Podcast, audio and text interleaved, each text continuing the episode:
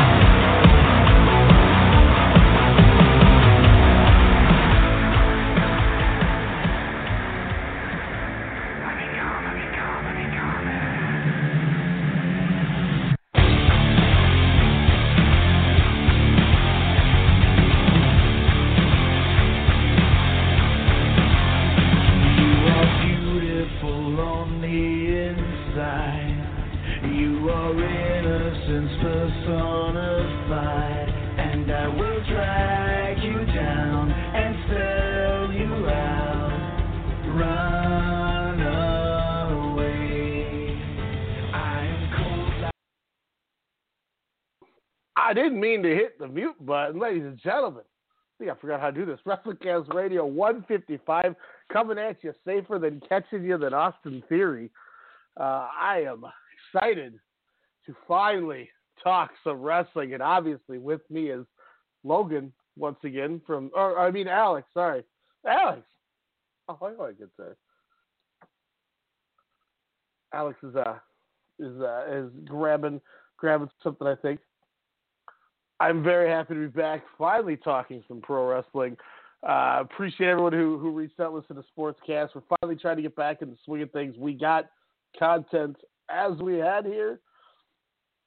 And Japan actually had some good shows running. And another one we didn't even know about, the uh, Pro Wrestling Noah found out today, ran a four match show at Korakuen Hall, empty arena. They did their four big title matches from uh, that, that were being advertised. So, well, we got some even more content that we didn't even know we were going to have that we didn't get to watch. Alex, I believe, has found his way into the battlefield, man. What's going on? WrestleMania. Fortunately, I did not put that on the run sheet. Um, Uh, that's and our unfortunately, Friday's be- special content show called "What the Shit I- Is This." I can comfortably say that I'm glad that Noah has this four match show because we can watch these four matches Oh, and then I'll be happy with that. have something else to talk about when we're trying to discuss WrestleMania. We're just like, this is stupid. Segura Army, man, come on, in the house, WrestleCast Radio. Do you do you even Puro, bro? Uh, that, that's definitely the theme right today. too. Yeah, What's right here on my shirt. It's on my shirt right now. Ooh, Ooh, where, where, where did you get said shirt, by the way? Oh, picked this up a couple weeks ago on ProWrestlingTees.com forward slash WrestleCast Radio. Uh, get yourself some good, man. Get yourself some good, good. yeah, we got some. We got some good designs. We got your I- your purple and gold. Whether you're repping the uh, the Lakers of Minneapolis days, even though that was blue, uh, or the Lakers of the LA days uh, or whatnot. There, uh, Penelope Ford looking bored out of her mind. The guns are giving high fives, don't they know? Six feet apart, but. Uh, no, definitely go to prowrestlingtees.com forward slash WrestleCast. And uh, also, we got the, uh, the the awesome new Japanese flow as this show has turned into since the WWD, WWE has become, cue the sound there. Oh, oh, hold on. It's way at the top. Since the the top. WWE, WWE has become. Trash! There we go. There we go. Shout out to uh, Big uh, Big Etista representing Bernie Sanders there. Man, I, I tell you what, it's you know, I was talking to Doof about this a little earlier today, Mm-hmm. and it is night and day how AEW and WWE can do the exact same thing, and one seems like a feasible, normal thing, and the other just seems like the most half-ass, we don't want to be here type thing. Like it's it's Uh, night and oh, day you how mean- different those shows are. I mean, even when they took what AEW, you know, kind of succeeded with last week just by the camera angle, and then, you know, the following, you know, two days later on SmackDown, they totally, uh, uh, you know, bite their style, if you will. It was just, ah, it was just ridiculous. But what, what else do you expect, right? Well, it, it confused me how WWE couldn't figure out that you should film your stage so you're not showing empty seats. like, it's like, and, and that's the funny thing is you could tell they were like, oh, uh, hey guys, uh, are you watching the competitor? Yeah, we're we're pretty dumb that we didn't do that. Let's uh, let's just do it and act like we've been doing it the whole time. I mean, and, and to be fair, again, uh, what I say the one thing, and I don't, and I feel bad. No, I don't feel bad, but I'd say the one thing is, hey, they're trying to put out content. You know, I, I, I will defend them for that aspect. Um, You Mhm. know, they're, they're, you know, just doing what what they're doing. Yes, they're showing a lot of, you know, previous matches, whether it's the Rumbles or the the Triple Threat with the Rollins, Cena, and Lesnar. Uh, but to be fair, they're they're picking good stuff, you know, or, or the Elimination Chamber stuff, you know, stuff where I kind of forgot about, as I'm sure you know the the overall audience has, and you can watch it, rewatch it, and be like, okay, this feels really good, you know, or or okay, you know, I remember a time when there was people in the audience, you know, stuff like that there. So I forgot how good the the Cena Rollins Lesnar match actually was. Yeah, I Like- mean, let's be real. When it all comes down to it, I mean, we, depending on this uh, Funhouse horror match uh, that we'll see either Saturday and or Sunday uh, for WrestleMania, which doesn't even seem like WrestleMania season, but um, um, I mean, Cena, yeah, we, we give him crap and, and whatnot.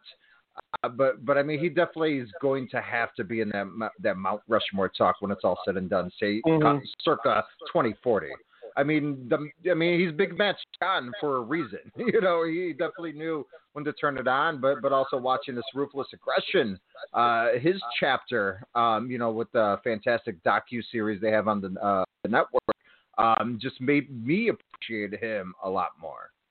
It's it's kind of like I said in the last decade, you could argue he's either two or three depending where you put Tanahashi. Because I mean Okada's obviously number one in this last decade, but you know Mhm. it, it's it's truly like he is right there with a guy like Hiroshi Tanahashi who helped make arguably one of the greatest wrestlers we'll ever see in our life in Kazuchika Okada. And that just that's a testament to how good Cena was with worse worse opposition and worse booking. To be fair. Ooh, yeah, yeah, that's very true. I mean, You know, and and oof. And the other aspect too, I mean, if you put those three, you know, on there, I mean, definitely Tanahashi's on that list. Do you have that AJ Styles of the decade? You know, is he the guy that went to, you know, you had TNA, you had Ring of Honor, you had New Japan, and then you had WWE. You know, easily four and a half star matches. You could probably put what maybe five to ten within all those runs in those companies. I mean, he's deserving to be on that list, isn't he? I definitely have him in my top ten, but I think his last like two years, two and a half years have just kind of been a little. It's kind of like Samoa Joe. Like if you want to take the beginning of it, man, he was great. Yeah. But Ooh. You know, and, and Sorry, it- Kurt Angle, for that TLC garbage that we witnessed live. well, some of us did. I think you were sleeping during that that part, but No, I saw that because that was when I laughed hysterically when we got to see a man murdered. oh, And he still no one's been acquitted yet for it. now he's getting a, a championship uh, opportunity against Oldberg. Oh, times they are Can you changing. imagine that in Is Jericho on that then? Is he that fourth guy? I think I think you could argue him. I, I wouldn't be I would not be against it, that's for sure. Um, here's a dark horse that some people are not going to agree Who, with just because. Uh no, I probably wouldn't go that far. But God, he he had a good. Who would you say this next one was? No, I said, or, or would you put him in the top ten, top fifteen?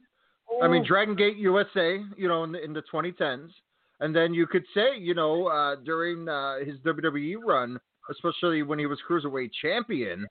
Uh, I mean, he was putting on some of the best matches, if not the best match of the night Yeah. on those cards. Well, a la Buddy Murphy a couple of years ago, or 2018, or whatnot.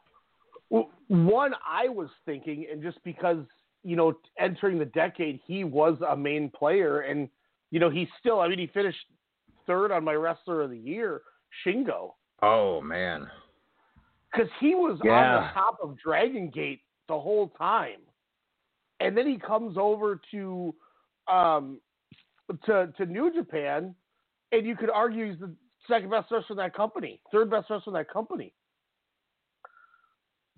I mean, I think I think Jericho probably just because of his resurgence of what he did and how he kept coming in and out. But I mean, then you also have to look at too the the only issue I can't I don't think I can put Jericho is think of the middle of the decade when he's jobbing to Fandango and he's he's having like feuds with these random it, like he had like a weird feud with like Dolph Ziggler, Jack Swagger, and like someone else. It just yeah, like, but you can randomly. argue he's trying to get those guys, you know, over per se, but he's just, you know, doing something different. He's working with, you know, instead of the same people. I mean, the the Kevin Owens stuff for that whole year when they were together. Yeah. I mean, to you know, un- unfortunately, be in the second match on the card at Mania, which was you know one of the last straws to break his uh, the camel's back to you know ba- basically say, hey, there may may be better options, you know, than than Vince uh, and Connecticut there, and you know, as it's showing, yeah, he was right. You know, he took a gamble on himself, and and he knew just the creative is was garbage over out there, but but yeah, it's who who else could there be just from that Well, decade? I mean, what about- Tanahashi. I mean, uh, what I've seen, you know, granted, I didn't see a lot of his 2010 to 2015, 20. Yeah, I would say about that that range. I said about 2016. Um, yeah, I mean that's that's not. Oof. But yeah, I Okada mean, for sure. figure he had uh, main evented every Wrestle Kingdom to start that decade, Yeah. going into you know all the up until ten, and he still. I mean, you look at Wrestle Kingdom two years ago, he wins the title in the main event, Mhm. Kenny Omega. Like he still was winning titles this decade. God, that was um, two years ago already. Or wasn't that 2019? Yeah, that was the last year of the decade. Yeah. So he opened the decade and closed the decade as as New Japan champion, main eventing their WrestleMania. Transitional. He's just so good, man. what, what about Adam Cole? I I mean, I you're you're a bigger mark than him. I mean, hey, I didn't get him for for a long Mm-hmm. time until maybe about uh late 2018. Um, I mean, yeah, I mean a lot. Of, what is he? A two time? The first two time ROH First- champion? Uh, three time champion. Three time. I think, and I think Holy only champion, three-time champion, uh, Pro Wrestling Guerrilla World Champion as well. Um, our uh, PWG and ROH Tag Champions uh, with Kyle O'Reilly when they were Future Shock. Um, he was he was like interim leader, I believe, at one point of the American version of the Bullet Club. So he was part Yes. of that. Um, you know, now you could you can argue he he is the best or one of the best in WWE right now since Oh, 2017 sure. being there. Um, damn, maybe Adam Cole is one of those guys. Over Styles? He stayed consistent. I don't know why I'm marking over Styles. I mean, but I mean, consistent, yeah. Like Ugh. the highs of AJ were as good, if not better, than Cole. Because like I still Mhm. say like like you look at his match that I'm obsessed with with, with Cena from the Rumble. Um, Mhm. you know, I mean that match was incredible.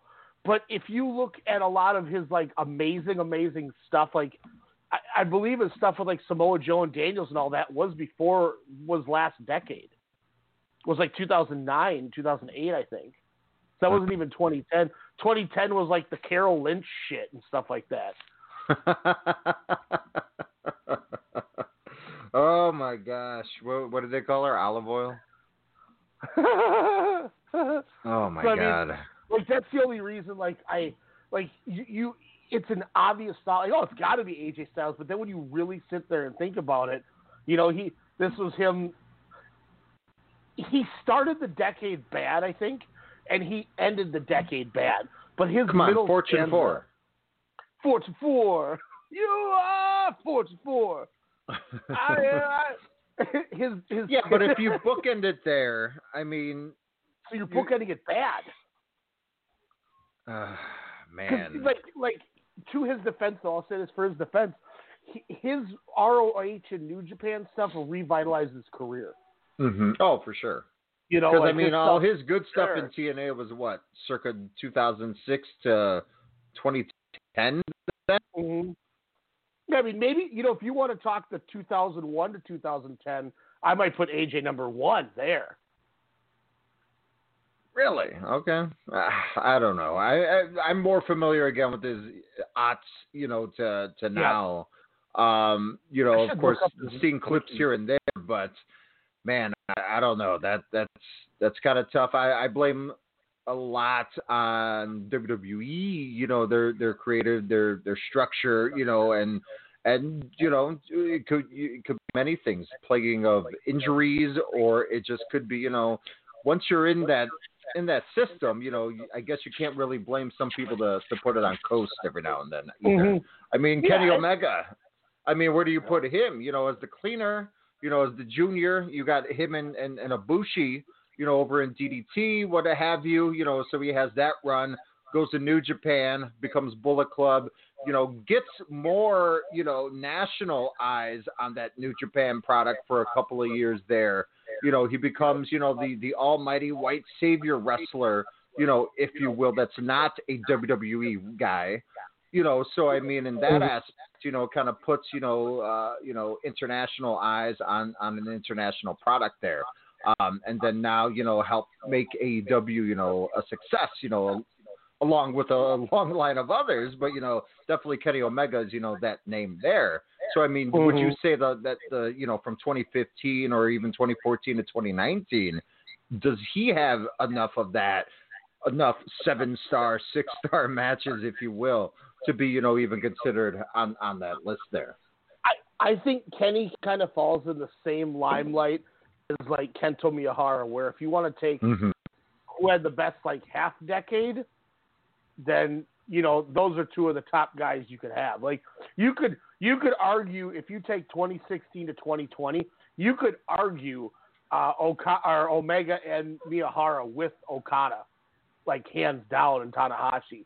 But like Mhm. the first part of it, I think you know, I mean, he's he's jobbing.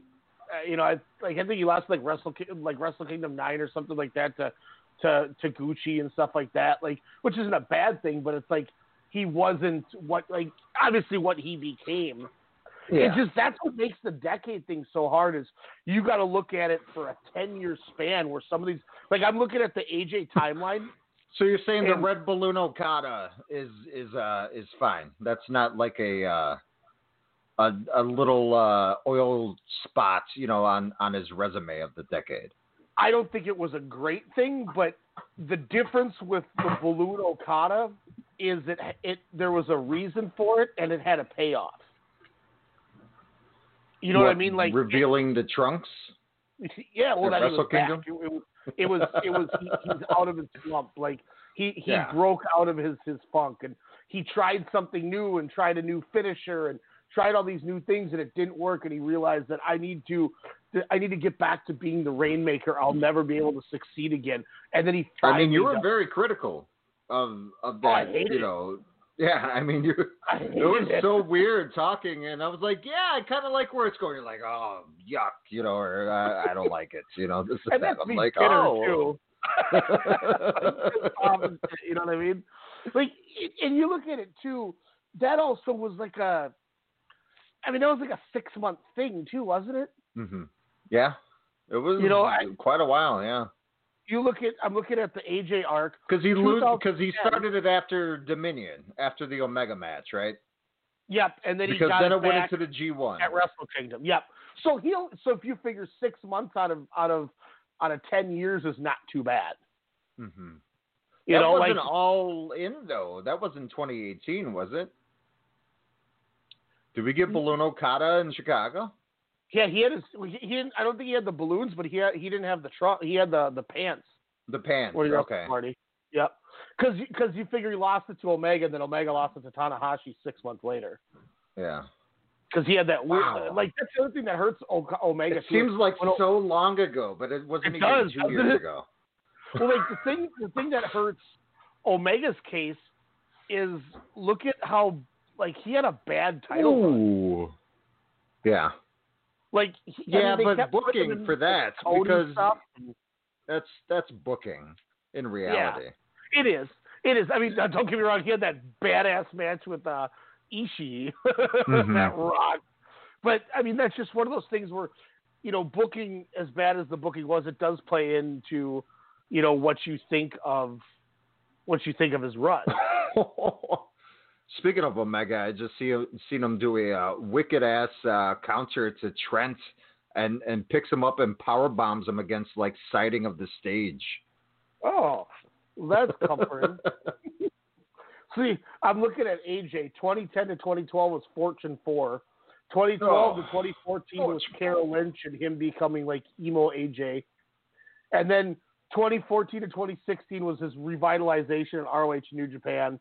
And then 2016 till now was the WWE stuff where you look at He was only with Ring of Honor in New Japan for a year, is what you're saying? here 2014 to 2016. Okay, 14. Okay, I didn't hear 14. Yeah. I thought I heard 15. I was like, what?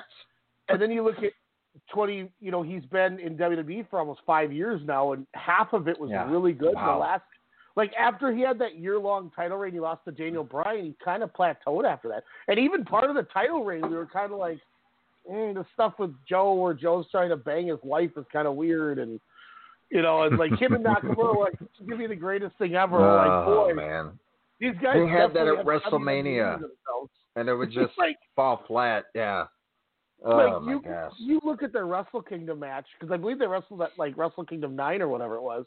Mhm. Um, and then you look at their match at WrestleMania and you're like, this is night and day how different these two guys are. Uh, it's different structures. You know, you're allowed to go Mhm. strong style, and and here it's just like, all right, you got you know 18 minutes, go out Mhm. there. So I mean, you know.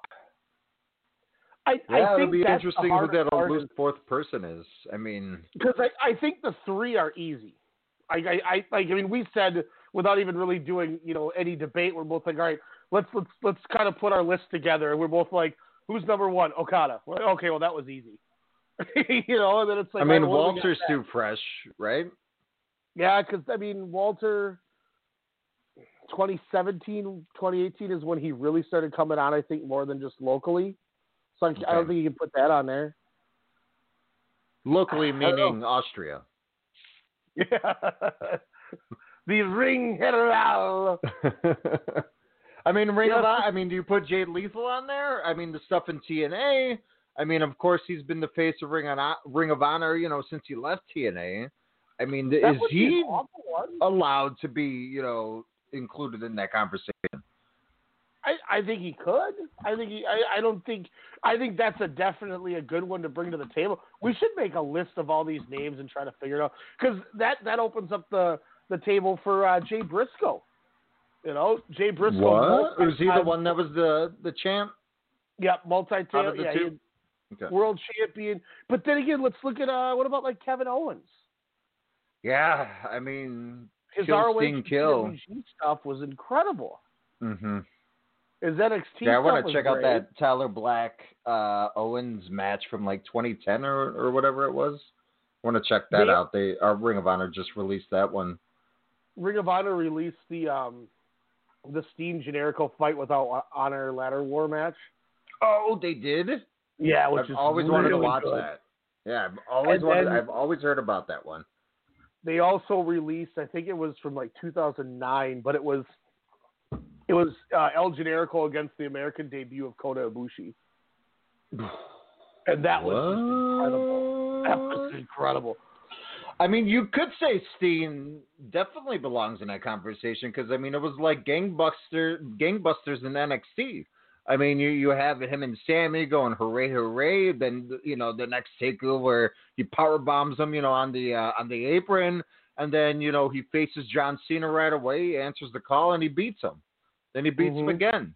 You know, and then he's done so many different, you know, other things, whether it's tag teams or you know, feuds and, and everything has been, I, I would say, nothing less than spectacular. And, you know, he he's that tweener. He's that Austin, you know, hence why he's doing, you know, the stunners now. I get it, but I, I mean, you know, if you had to put Steen or Styles out of those two, who would you pick? Steen. Yeah. I mean, honestly, after I was just thinking and saying all that, I was like, I, I would probably put a, you know, Steen slash Owens, you know, kind of on there. You know, why the again, hell not? Styles might have had you know better matches overall, but like in the consistency, he- I don't think he Consistency, yep. Because Steen was Ring of Honor champion, PWG champion, NXT champion, Universal champion, uh, Intercontinental champion, U.S. Mhm. champion, tag champion in multiple companies. You know, he. Could you say the quality of opponents, though? I mean, during the early aughts, you know, Steen with Ring of Honor, that's the cream of the crop. You know, that's what we're watching mainstream now. But that was in their heyday when they were hungry, when they were young, when they were independent. You know, when they had to find of- themselves yeah, more so yeah. than what Styles had in in TNA. well, well, think of what think of what Styles and Owens match quality looked like after they came to the company. Like Owens still goes Yeah, out there and always brought it. You know what I mean? But he also has a less reckless style, which helps too. But hmm I mean, it's just yeah. I think Steen definitely because you look at every and I mean, obviously he gets a nod that Ta- like he he has the help that Tanahashi and Okada ha- had where he was able to take you know he you know he did this feud with Sami Zayn in four different companies. You really Mhm. want to be if you really think about it with you know counting NXT and WWE and you could you could even talk about how they did it on two different brands of WWE and NXT and Ring of Honor, and I think they even touched in PWG a little bit. So I mean, he had that running buddy where he was able to make a lot of this happen. But you know, he he had great stuff in everything he did. I mean, that Mount Rushmore he had with the Young Bucks and um Yeah, and, and Adam Cole was was a hell of a great stable. Man. So we got Steen, Cole, Jericho. I mean, and and th- those are the three. So Styles is out. Out of those three for that final spot. That's that's interesting. I put Owens over Jericho because he had more consistent. Jericho was gone for for you know a quarter of To your decade. where he Fandango point, though, I would say he was just trying to get new talent over in the biggest Didn't stage, and unfortunately, it just didn't work. Huh? Didn't he say too that he didn't like the Fandango thing? Like he didn't want to do it. I I'm not sure. It sounds I familiar. I know we talked about it recently, but I mean, let's be real. Johnny Curtis isn't you know the most consistently consistent wrestler. You know, and I mean he's one that, thing- that unfortunately should probably call it a a, a career. I think it hurts Jericho too that you know the New Japan stuff. While it being really good, you know he only had like four matches in two years too. So I really that's that's what I think hurts too. Like if you look at the 2001 to 2010, you know Jericho undisputed Oh, yeah. champion. Um, his stuff with Jericho, his stuff with or Michaels, two different feuds with Michaels, his stuff with Christian, like that was Mhm. he was damn good then. Um, you know, he had that very Nick Bockwinkel like like run resurgence, which was incredible. Mm-hmm. Um, oh, the so look- Jericho was the best. Oh man, like I'm, so I'm looking at some of this stuff right here. Um, like January 2005 when he signed an exclusive contract. Um, like he he feuded with Luke Harper, Kevin Owens, and Wade Barrett. He was uh he hosted Tough Enough.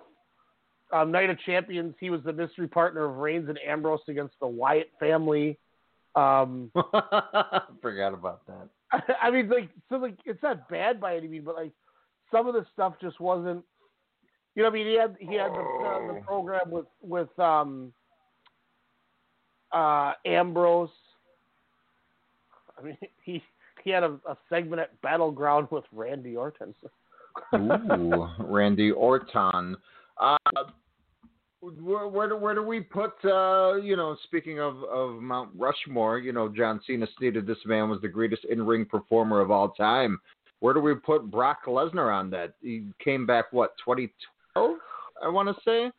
Um, and you know, consistently, you know, he's the box office draw. He's the champion. You know, he made Cena, you know, Suplex City, bitch. I mean, it's he ends the streak. He, you know, has done so much. He's, you know, made five minute matches into, you know, almost masterpieces. I mean, where do we put Lesnar on there? I mean, he's been the most consistently great wrestler that that company's had. like, and he fair. stands up to VKM and saying, "What the hell are you doing? Why are Yeah. we here? You know, during the doing the PC, you know, Raw, SmackDown, and and WrestleManias and what have you." And you know, and he's not afraid to to stick up to the boss because he's like, "You're gonna still pay me my money. You're still gonna need me. So whatever." That's and that's another reason why, like, kind of like McIntyre said about Ambrose. Like, I don't know what his how why he had the problem he did, but like Lesnar, I, I think is fantastic for this company, and I don't know why people shit on him so bad. He he he gets all these guys.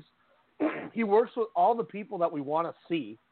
Mm-hmm. be it regardless of you know if it's a 20 minute match or a, a two minute match he's working the guys and getting the guys that we like and everybody likes in the limelight because he wants to have the, the stuff with them or at least there's a reason why it happens he stands Mhm. up for the locker room he, and and when he's on top the shows draw more in these last few years which in turn he's making the boys more money because there's more money to go around like I just, you know, what I mean? Like, I just don't see why why people just. Hey, crap my on only so bad. Is whenever he's in his hometown of Minneapolis, he's never there. Yeah, I. You know, that's a you Even know in that's pay-per-views. Vince McMahon thing. Never there. Like that's that's Vince McMahon going. Well, I can't make him lose in his hometown, so I won't book him. Not true, true. You know what I mean? Like Damn. that's what that is. but I mean, look at look at the stuff he's done. Like he's he's been great. He and he, he sells for everybody. I think Lesnar Mhm. definitely could. And and to his credit, which I said, you know, kind of hurts the Jericho thing um, because of the layoff. I think it's better when Lesnar's on top and isn't always there, because when he is there, there's more of a oh Lesnar's here, something's gonna happen. You know, you look at old Mhm. primetime wrestling and shows like that, and superstars, and you know, when Monday Night Raw first started, Bret Hart would be on once a month, yeah. and people don't people don't remember that stuff. Like they would end Raw with Friar Tuck and Skinner, or something. You know, like random things. You know, you know. Hey, and, like, superstars! It's the reason why I love Razor Ramon Scott Hall so much because he was like the main guy on there. I was like, yeah, Saturday mornings. When, when Bret Hart, like he hadn't been on Raw in like a month, and like Bret Hart, make it, you know, gonna be on Raw, so make sure you watch. Mhm. And and he's gonna wrestle the one, two, three kid, and it was incredible. And you're Mhm. like, God, I can't wait till Bret Hart's back. But then one, two, three kid spawned off on it, and you know, rode that momentum even more than Oh, he already sure. has the Razor stuff. Like. That's what the the Lesnar stuff is. When you know Lesnar's going to be there, something's going to happen. Mm-hmm. Remember when Raw was in an hour? Um, but yeah, it's it, to be fair with with the Lesnar thing too. I mean, like like Heyman always says, you know, he's Why do you need to see him every week? Why do you know? He's like you. You want it to be a big deal, you know, and and that's the only way you can is by showing him every couple of weeks or you know months, you know, even you know as champion or it just is. It's so much of a a big deal there. Um, Any Mhm. other Japanese wrestler from Noah Mm. during that period or Dra- uh, Dragon Gate? I know you said Shingo. I mean, is is Shima? Well, I I would say that's probably more early 2010s, um, where where he was, you know, not Naruki Doi in the in in the span Uh, he- of uh, he the 10 started years. the decade as champion. yeah, You know, and ended I mean, the decade Mhm. as champion. yeah. So there's, it's interesting. There's um, I don't know, like, and once again, too, Noah or um um Japan was kind of a a little bit of a dark time for me too in those those middle years because I really didn't get as much as much watching as I wanted to early part of this decade. I mean, I, I mean, you could talk uh, if it if it wasn't on January fourth, it would have been four days earlier. Go Shiozaki Mhm. would have would have started the decade and closed the decade as champion, or excuse Oh. me, was champion going into it. Uh, Go won it like halfway through 2011, I think. But I mean, Takashi Sugiura came in at like almost a 600 day reign to start the decade. Um, he had three or four different title reigns as Noah champion, but that was also in the years where you know Eddie Edwards was champion for a while when they were trying new things. Kano, who I love, but he didn't have the greatest title reign. He had it for maybe three months, two months. So I don't know. It just was it just was hard. And and you look at when you look at New Japan, it's dominated by by Tanahashi and Okada. So you Mhm. you almost can't pick anyone else from there. And All Japan kind of started running into their troubled times. I mean, they didn't really have a dominant figure for a decade. The closest thing is Miyahara, but that was I think 2016 was his first title run, which is why I lump him in with the Omega thing. Man, R.I.P. Giant Baba. Uh, wow, Miyahara won a title in 2016, huh? I think I should look that up. How many times has he been uh, All Japan champ? I believe four. He beat Four, Joe okay. Doering. He beat Zeus. Um, uh, who else did he beat? Sek- did I say Sakamoto? Maybe. Oh, I can't remember who who else. Yeah, he's a four-time champion. Let me see who he got his reigns from. Um, he defeated Zeus um, when when it was vacant. He defeated Shuji Ishikawa. He defeated Doering. and Zeus again. Oh, Okay, so he beat- at vacant. when it when Suwama uh, ruptured his Achilles tendon. Um, Hashtag so- Tuwama. Mua- We'll, we'll get uh, into that later. Sevenama. um, yeah, he's so he's got four reigns. He's beaten Zeus twice and Doering, and then there was and then it was against uh, uh, Shuji Ishikawa is the one I forgot. Whoa, who's that? Um, not who you said. Who's that? Anna J- Anna Jay. Okay, there we go. Sorry. Well, so where do you want to go then? I mean, we're hell of a talk. Yeah. Be- nice Before that, though, I want what I want to ask now is is let's flip it. Let's Missy Elliott this shit. Um, Mount Rushmore women's wrestlers of the last decade. Io Shirai. Um, Any of the four horses? I mean, have any of them been? I don't know. Consistent. Is it Sasha? yeah, but she's always Minus the injuries Oh. to herself and to others. um, man, I Kairi I Hojo. Think, mm, that's I mean, not Asuka's got to be on there, right? I mean, from Yeah, okay, uh, there you know, go. from Minoru Suzuki battling, you know, when she was kind of, you know, to of course, you know that that elusive, wonderful, uh, you know, NXT run as you know undefeated. I mean, she didn't she didn't even lose the belt, the the championship. So I mean, yeah, give or take her her main roster run, which we know, you know, uh, we're- not entirely huge fans of, but you know, still always put on, you know, pretty good matches from what she was allowed to. Yeah, I okay. so I I like the Io Shir- I like I like Io Shirai. I like Kairi Hojo. I I mean she had a a year long reign before dropping the uh, Wonder of Stardom champion before losing it to uh, Mayu Iwatani. Iwatani Mhm. has, has had a real. Yeah. She's a two time Wonder of Stardom champion. She's she's won the she's won the white belt twice, the red belt once. She's a Ring of Honor champion. She's like a like a multi time tag champion. Um, I mean, Kairi Hojo and and Io Shirai started in 2011 in Stardom, so I mean they've been they were in that place the Mm. whole time. Um, I like the Asuka take a lot. I think that's really good. Um, Meiko Satomura. Yes, yes. I mean, I think she's definitely got to be one too. I definitely think this is a list that that unbiasedly. So no American women wrestlers. Mercedes Martinez. yeah, she's pretty damn consistent. She's a journey journey woman for sure. I mean, but always always leaves a mark. Um, too much time and, and injuries, or uh, you know, I, I would say short amount of time and, and injuries, but just kind of rewatching that women's rumble the other night. Uh, Alexa Bliss, if it wasn't for you know a, a lot of that time off, unfortunately, I mean the vast improvement that she did from being drafted last, you know, from whenever she was drafted, and we're like, who? You know, to to her being, you know, consistently as a character and an in ring performer, you know, the improvement that she made, and then just her fine tuning where she's at. I mean, Yeah.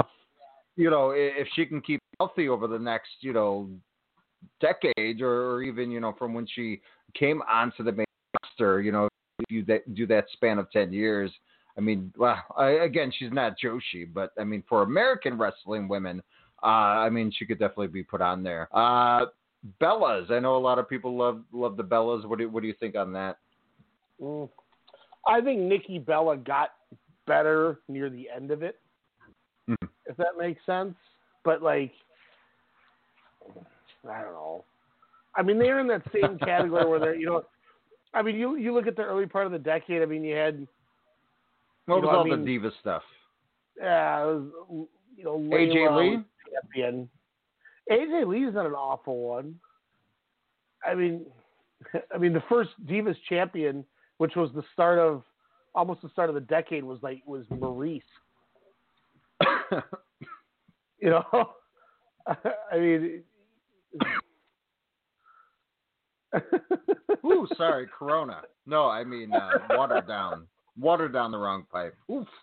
I mean, AJ Lee had, you know, as Divas champion had, you know, 400 days as champion, three runs. hmm Um, you know, then they made the women's championship, but that was after. I don't know. It's just it's it's hard. It's really hard to talk to like put a WWE woman in there just because of like the lack of what it what they had. You know what I mean? hmm Like, because they really didn't care about women's wrestling until like halfway through the decade. What about any of the uh, the knockouts from TNA? Oh, well, okay. What about Gail Kim? Yes, that's that was the the name I was actually thinking.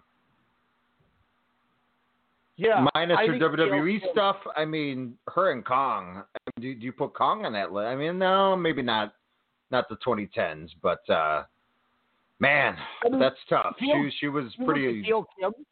She was Mhm. in the finals of that Divas title tournament that Maryse won in 2010. So she was Mhm. relevant starting the decade in the E, and then she left and really helped make that knockouts division what it was. I mean, I mean, look at look at how big people like Angelina Love and Taylor Wilde and and people like that ODB got and, and stuff like that. And Gail Kim then then goes heel and has takes Taryn Terrell, Taryn freaking Terrell, and has like this bonkers match with her. And she was nothing special at all. I mean, yeah. she's most known in WWE for beating up Drew McIntyre. You know, I mean, that's like Yes. what she was known for, and then got fired for it, and then like gets her head on, and she goes to TNA, and Gail Kim's like, all right, we're gonna have the like the best match in this company's history with the women. And I mean, they're taking like swinging neck breakers off the the stage and the floor, and I mean the, the bumps they took were incredible. so good. I think I do remember that match actually, because I remember you were like, "You need to watch this," and I was like, "What?" Taryn Terrell. Drew to beat up Drew McIntyre, who's challenging for the WWE Universal Championship uh, either Saturday or Sunday, when- whenever Brock Lesnar said. Uh, but uh, WrestleMania, that's that's happening. Man, that was before Hiroki Goto had chicks at bars that just he pointed at. What? That picture you said? Doesn't he look like uh, Kobashi, like a young Kobashi? yeah, yeah. Shibata looked the same, yeah, I mean, but oh, oh, my so god, sad. Goto looks just it's it's un- uncanny how much he looks like Kenta Kobashi. Yeah, that is wild. Oh, Oof, that's crazy. Okay. All right. So I we, I want to get into this here because we're we'll talk all day with these things because that's just what we're good at. But I got I, I, I think we I think we gotta go we gotta get into this all Japan thing. Um, Chihuahua! all, all Japan Dream Power Series. Um, I I'm, I'll- make my point quick and I'll make make this quick and sweet with my thing, and then I want to just break down what it was. Um, okay. because I, I I I know where I am. I know what people already know what I'm going to say.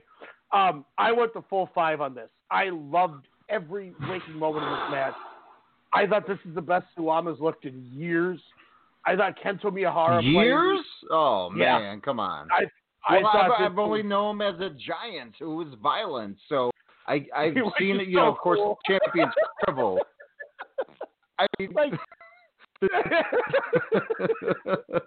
I mean, I the Champions. Carnival aside, I, I guess I've never seen any of his previous seven reigns because Nahara's been champ since I've, you know, since you've got me into All Japan here. But uh, I mean, I, from the cool promo video or, or you know, kind of, uh, you know, video to, to set the stage for this championship bout, which was amazing. A Suwama riding a chopper is life. That's that was the greatest thing ever.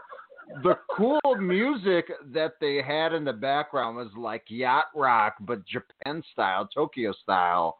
Uh, but I mean everything in that, and then Kento. I mean, I I hope next year with the Olympics, you know, being 2021 in Tokyo next year, hopefully they'll get more time and say, hey fans, sorry about you know, hey, well, it was out of their control, obviously, with with, with what's happening around the world with the coronavirus, but maybe they do that big super show since they have a little bit more time to plan it out. That maybe we do see Kento Miyahara taking on Oh. Kazuchika Okada because in that video, man, that hype video before the the championship bout, you know, every time, you know, over the years, you would say Okada just looks like a champion.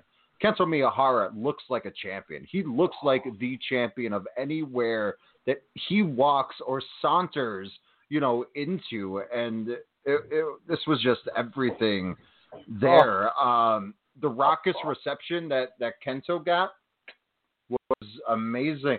Oh, Ryan, I'm getting some food. Where's where where you at, Jen?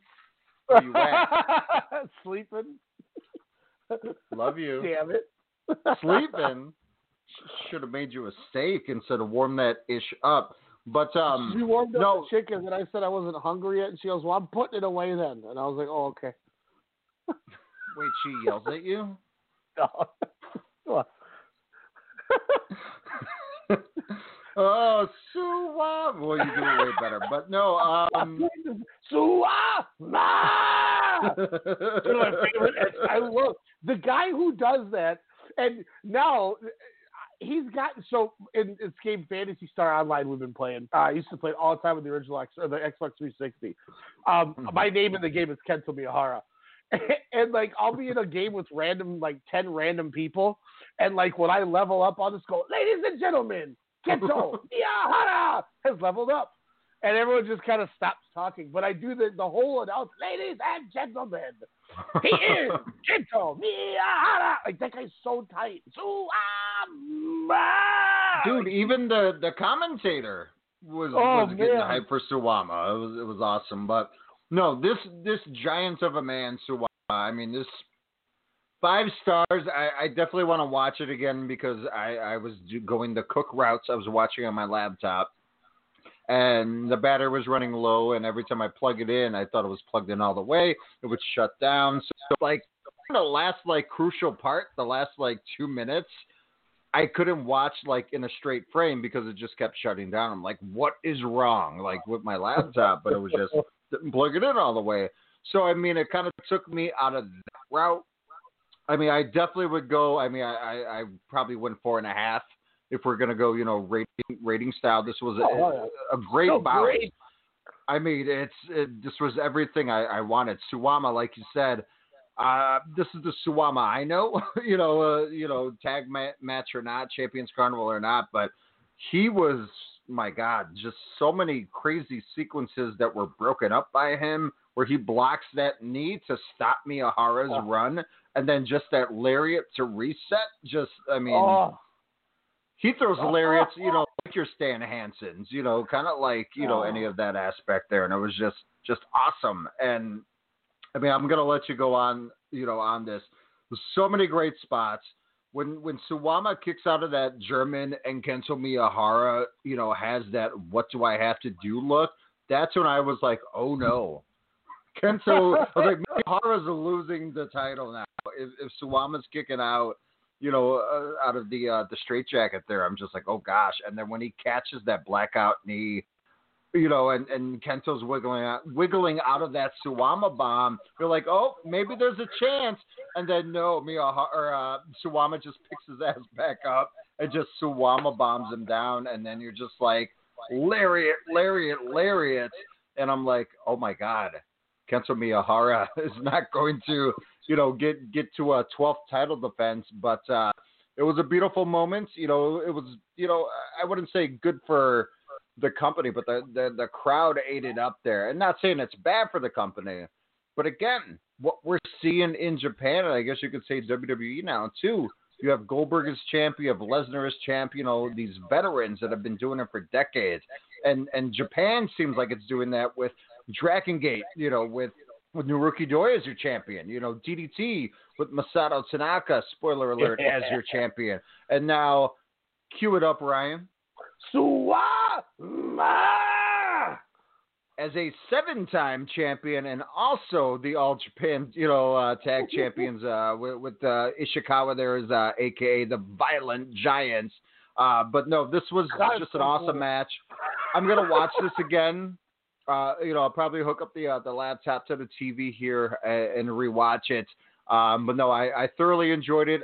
I'm kind of bummed that Miyahara isn't champion anymore, but I'm happy that finally we get that new champion, whether it's transitional or not. I'm not sure, you know, especially with the uh, the co-main event, you know, kind of what we saw there with the results, what that means for uh, one of Randy or I mean Jake Lee, uh, you know, if they're gonna, you know, finally put the rocket on him.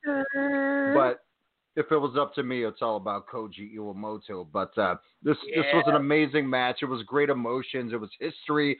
It was you know it, it was the guy that's been with All Japan for you know decades versus you know this new brash guy you know who's a four time champion, setting records you know with title defenses here and there.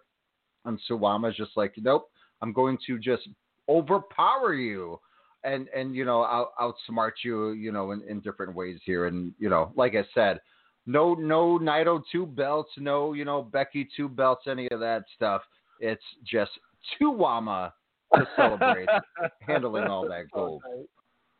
It it was it was just like when he when he won, it was like, oh my god, like it finally happened,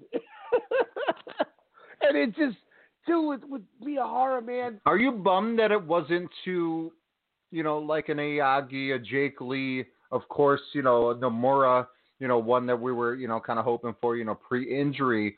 Are you kind of bummed it wasn't to a a younger wrestler to put over, or happy that it went to someone you know uh, a respected veteran like Suwama? I don't know because that's why I have mixed feelings. Like I have three different ways that I think this this played out the way it did, and I'm I, I just don't know like I don't know where I'm going with it, and I don't know because Mia Miyahara. I mean, even you you watch this match and it's just like everything he does is just perfect. Like he does it, he, he's he's incredible. His and when he had that little cocky run where he stopped and he's like nodding and smiling to every corner of the crowd, like, "Yep, you know I'm the man." When he had Suwama down, and he get into his stretches, and it just everything he does, you go, "Oh my gosh, he oh, he, he figured it out. He figured him out." And then he, you know, he counter, he, he takes two back uh, backdrop suplexes, kicks out, and then manages to start a comeback. Takes off for the ropes, and that's what that's what I loved about the finish is he takes off and Suwama just grabs his tights, stops him from running, pulls him back, and bridges in a pin with the backdrop suplex, and then gets the cover from it. Like it was just so like, nope, you're not getting away. I know what you do. Yes. And it, beat, it was so awesome. It's gonna be the bill of the back uh, suplexes with him and Jake Lee. Damn it! I Damn you, Shawn I- Michaels. well, Suwama will put him on his shit if he doesn't if he doesn't shape up. um, the the thing too that that I'm gonna 100 percent say the one thing that sucks going into this match, especially with how much I enjoyed. Like like I said, I went the full five. I thought I thought this might have been the best Kento Miyahara, Miyahara performance he's had of his run too. Like everything was Whoa, even perfect. more than your match of the year of 2019. Thi- this right now, if it wasn't for if it wasn't for those those two main events with Okada at Wrestle Kingdom, this would be Mm-hmm. this would be number one. I just he, he's kind of unfortunately in that same boat everyone was in 2017 with Okada and Omega. kind of Okada and Shibata, you're kind of well, what are you gonna do? You know, um, but it it just kind of goes the whole like of just what he is, but the day I started watching that show, I got spoiled on the main event. Oh, it was hard So- for me not to go on the internet for like the last five days, or Twitter. really. That's why I haven't really and- been posting. Because I'm like, I'm gonna find out. Well, I stayed off of all that, but I got one that like a notification that went through my phone is like a, hey, check this out, and Oh. it said it said, what does Suwama's title run mean? Was the message I got, and I'm like, oh no. Oh. And then I was like, I was like, I'm literally starting the show. Am, am I still gonna like this now that I know what happens? And they're like, yes, it's great. And then I Okay. watched it and I went, oh my god, it was that good. I don't even know what my reaction would have been if I didn't know the ending. Wait, Like, was that's it Joe how we were Doering? Was that was that your source? Hey, is Joe Doering, Gorgon Hall. um, it was it was a different Joe, but um, I was just like, damn it. But nonetheless, I loved it. Whoa! I probably would have liked it even so more. all of Team Danger watches Japanese wrestling? No, it's not that Joe either. Oh, not Um, that Joe. Samoa Joe? Samoa Joe. yeah, Joe. Uh, uh, um, wait, no, that's Roman Reigns. But so, so here's kind of where. Uh, That's funny. That's good. I realize that. Uh, so I'm gonna pull this up here and just kind of like I made these little footnotes, and I'm gonna I'm gonna say all all three of these to you, and I want your thought on this. So Also, one- another awesome spot, by the way. Yep. When Kento Miyahara was struggling, you knew he was going to hit it, but that damn pile driver. Suwama's a big dude. He's probably what three fifteen on a good day, and tall as hell. When when Miyahara picked his ass up and gave him that pile driver on that apron, oh God, that was yeah. thing. And then he nails that knee to the back of his head. You're just like, Oh. yeah, you might, you might. I'm, I'll go four and three quarters. I got to watch it again. I might go the five after, but Oh, good so match. good, Such a great match. It was, it was such the epitome. I think it's just now of the wow, it's over type of thing. And and you know now if, if they, yeah, it really was. Even though you were spoiled, it's still a shock Yeah. for sure. And, and I had gotten into the match to the point where like I knew it was going to happen, but I could not pinpoint when it was going to happen. And then I was like, ah, ah, you know, and, and hmm it, this truly was so great because It was well paced. I would say Yeah. too. What? And here's the thing: if you if you were to if you were to just think about it like top of your head, it felt like about a 12 minute match, right? Yeah, Well, honestly, it, it, didn't was seem 30. 33 minutes. Yeah, like yeah. when when I saw the time, I said that's bullshit. That was not a 33 minute match. So, oh my god, I knew the finish or I knew who won, and it Mhm. was still that good that it felt like that that easy of a breeze. And it was just this was where you know they, they went for it, and Suwama showed that he can still go, and that's why I I love All Japan because they take their stars, and if they're not in a big program, they put them in a tag team so they don't you know they preserve these guys, and and look at what Suwama does when he gets the shot to come out of it. He's incredible. Mm-hmm. And Kento Miyahara, in a losing effort, put on just oh. a, a, Oh. a career-making performance. Like a like this is this will go down as one of the best matches I've ever seen Kento Miyahara have, and it was because he's so good that he goes, all right, I'm losing. I'm gonna Yeah, make him. he, I was about to better." say he seems so professional about it. Mhm. Like, uh, how do you go in there knowing you're going to lose the title after that big of a stretch where that guy just got murdered by Lance Archer? Um, oh my God, it's Archer versus Stuns. Awesome. Um, Yes. This guy literally murdered Dad, a crew guy. Awesome. Uh, but no, I, man, I don't know where I was going with this. Continue. but it just it, it just shows why Miyahara was my wrestler of the year. Like this guy, Professional, yeah. any facet that he's in that ring, he can just do it all. And he finally had a guy. I mean, obviously we knew Nomura could do it, and you know Mhm. there's other guys that you could bring in to do it. But Suwama's like, all right, man, let's let's do it, and they just, I don't know, it was it was so good. It was so freaking good. Um, so here's the three things that I I put down, and I want you to tell me your thoughts on these. If I if if I'm crazy or if it's a possibility, things like that. Number one, um, Kenta would have broke the record in February when he was supposed to face Suwama, and then had what a whatever defensive defense this month if all things were normal, where he would have he would have tied uh, Misawa. I think it's Mhm. Misawa who's got 21 title defenses. He he would have broke Kawada's record, and then this month he would have broke Misawa's record and been like the all time. But since it changed going into the carnival, they called the audible. Yes. Number two. So a la Tanahashi winning the uh, the belt there after Omega said he was leaving. Yeah, that yeah. to me is what this seems like for some reason with how everything's been going. That that was my and, and there's nothing wrong with that. Like we we know Suwama's not going to have a long reign, unfortunately. But I mean, two because you're you're you're exactly right where I'm going with this. But yeah, yeah. I, I apologize. Keep going with your point though. No, no, no, no. That that's all I would say. And then you know, oh, it's, Okay. it's for so then Jake Lee is he the Jay White of this whole situation because we it was all pointing to Jake Lee probably taking it off of Kento, you know, as it was supposed to happen twice, you know, in in 2018 or once in 2018 and probably sometime last year too. And you know, and they were just like, oh, he's not ready. He's pulling an Orton, circa 1205. So that puts me to this: they want to force Jake Lee on us as champion, but they don't have the guts or see him as a big enough star to beat Kento, but are okay with him beating Suwama. So they're fine with Jake Lee beating Suwama, but they don't have the balls to pull the trigger on him beating Kento Miyahara yet. That's what this tells me. They want Lee to be champion, but they Yeah. don't want him to beat Kento. Um, in turn, shows that they haven't made a star to rival Kento, which is killing the company. I wish it was Nomura in this spot, but this to me says he beats Suwama, and then Kento Miyahara beats Jake Lee for the title back, and then you build the Jake Lee run up where he finally beats Kento Miyahara, but they can test the water as Jake Lee.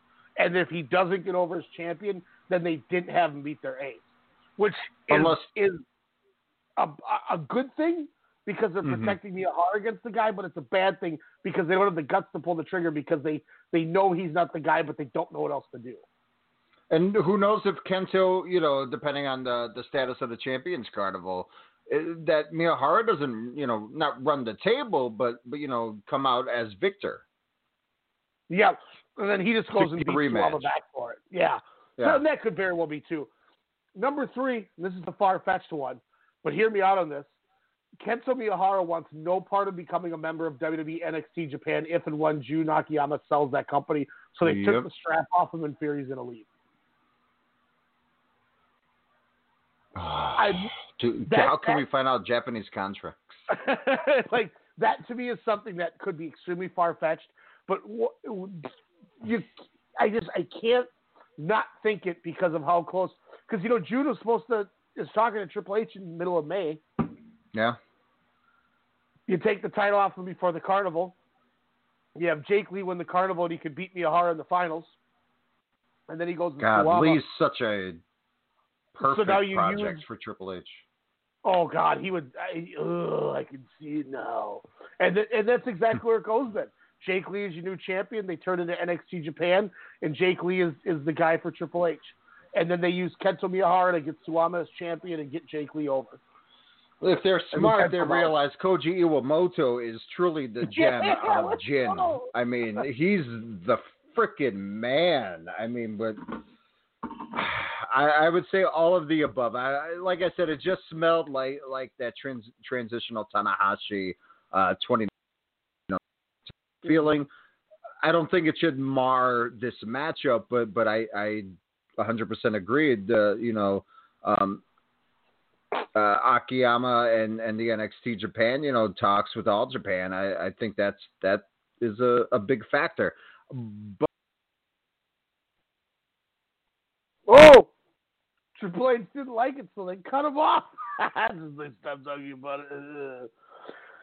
I don't know. I mean, you guys can tell me if I'm crazy, but I just, I don't know.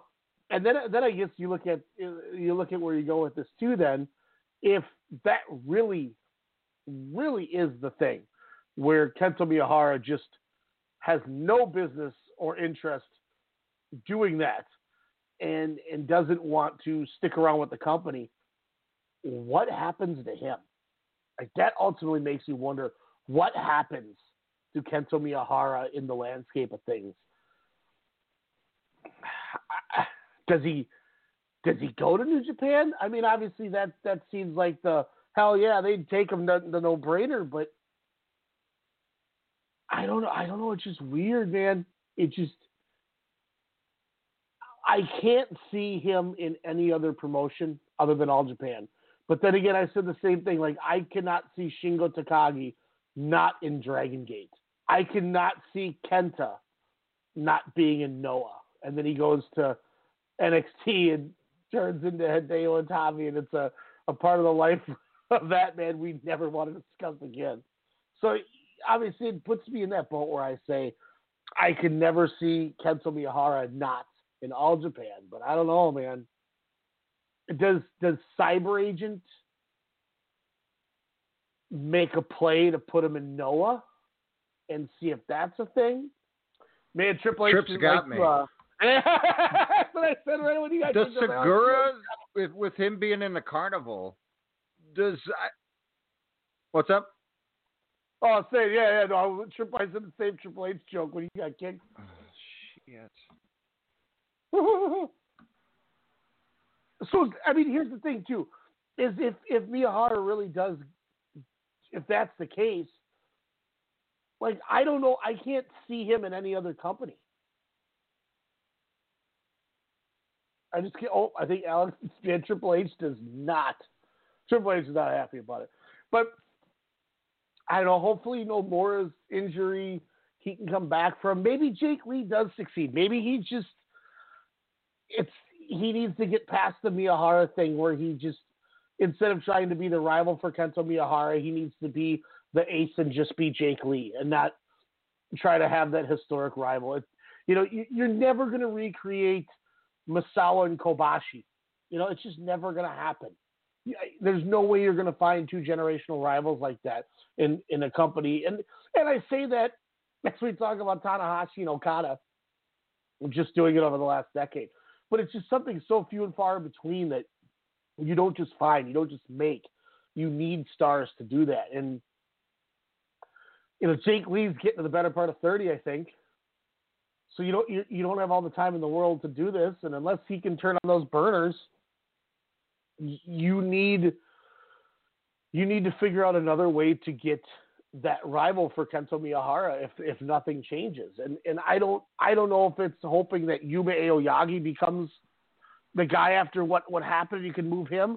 I still a guy that I I preached to Alex um a couple of years ago when they brought him in as a young lion and he and he didn't even wear the trunks. And now all Japan's got him, but Ayato Yoshida. I mean, I still think that guy is just something special. He's a two AW guy and not an All Japan guy, which I think could hurt his chance of doing anything. But they they did one of the things I asked. They put him in the carnival, and I bet you if it wasn't for the Taka Michinoku bullshit with him cheating on his wife, I bet you New Japan is pissed they don't have Ayato Yoshida still Hmm. because they were. I mean, sense. he was he was the young lion stud with with Umino, and then when he suddenly two AW because of the Taka stuff pulled him out, um, we saw Ren Narita kind of step up in there. But I mean, even even in that, that six man, it was it was a random two and a half star six man. Uh, middle of the show, Kai, Yuma Aoyagi, and Zeus against Ayato Yoshida, Gianni Valletta, and Ryoji Sai. Oh, I loved Ayato it. Yoshida just felt he just feels big. Like Mhm. he and, and he just he's young too. You can groom that. So that that just was something that I kind of wish you know you could use him. You know maybe like I said Yuma Aoyagi. But one thing I said too before Triple H got a hold of you, if the Miyahara thing ends up being where he just doesn't want to do the NXT Japan thing, isn't it just something where it doesn't feel right seeing him in another company? No, I, I think to see him with a fresh crop of people because he ran he's ran down that All Japan Mhm. roster what over the last two years. So Yeah. I mean to see him him? fresh, it, it wouldn't be bad. I mean, obviously, New Japan's the way to go because so many fresh matchups that you can do with that. Um, but I mean, honestly, like a Dragon Gate or a DDT wouldn't be too bad. He's got that outlandish personality to fit in with DDT and actually have great matches with your Chris Brooks, your you know Tanaka's, your uh, Takeshitas. Endo. I mean, you, She-Hawk, you know, representing Oh. DDT and OWE there. So, so many different things there. Um, I, I think, I and, and maybe they, that could help improve, you know, uh, you know, kind of attendance for for those companies too. You know, not saying to get to that New Japan level, Mhm. but I mean, definitely that name and and his style will will bring more fans to that. But otherwise, What about Noah? if, if he leaves, is that the nail in the coffin? I mean, we love Aoyagi, you know, as you were talking. He's I love him as the scumbag now. Yuma Yeah. Aoyagi's amazing. You know, like you're talking about that six man. He was just cocky and brash, and I was like, I don't love this guy now. You know, especially after the Kento match, uh, you know, earlier uh, this year here. So um, I I enjoyed it. The only thing I'm not gonna lie, it made me awkward uh, when when they were fighting in the crowd, and I was like, wait a second, that's not six feet. Zeus being a jerk. Um, well, these are but those no, I- sardine seats at uh, Korakuen, where they're like over each other's shoulders. Those seats are. And, and look, that that that was my one pro and con with it. Like, um, or like my own. They did something, but I wish they would have done it differently. They changed Zeus's music. And I was pissed. I was like, What, "Where's old the dad rock? It's because it's Purple Haze's music, man. It's Daddy Yacht Rock. So change Yuma Aoyagi's. He comes out to the most babyface music still. Like, no, Yeah. I don't. I don't want to have the clap and the towel waving. He's a bad guy. Change his. Don't change Zeus. Zeus is it's so tight.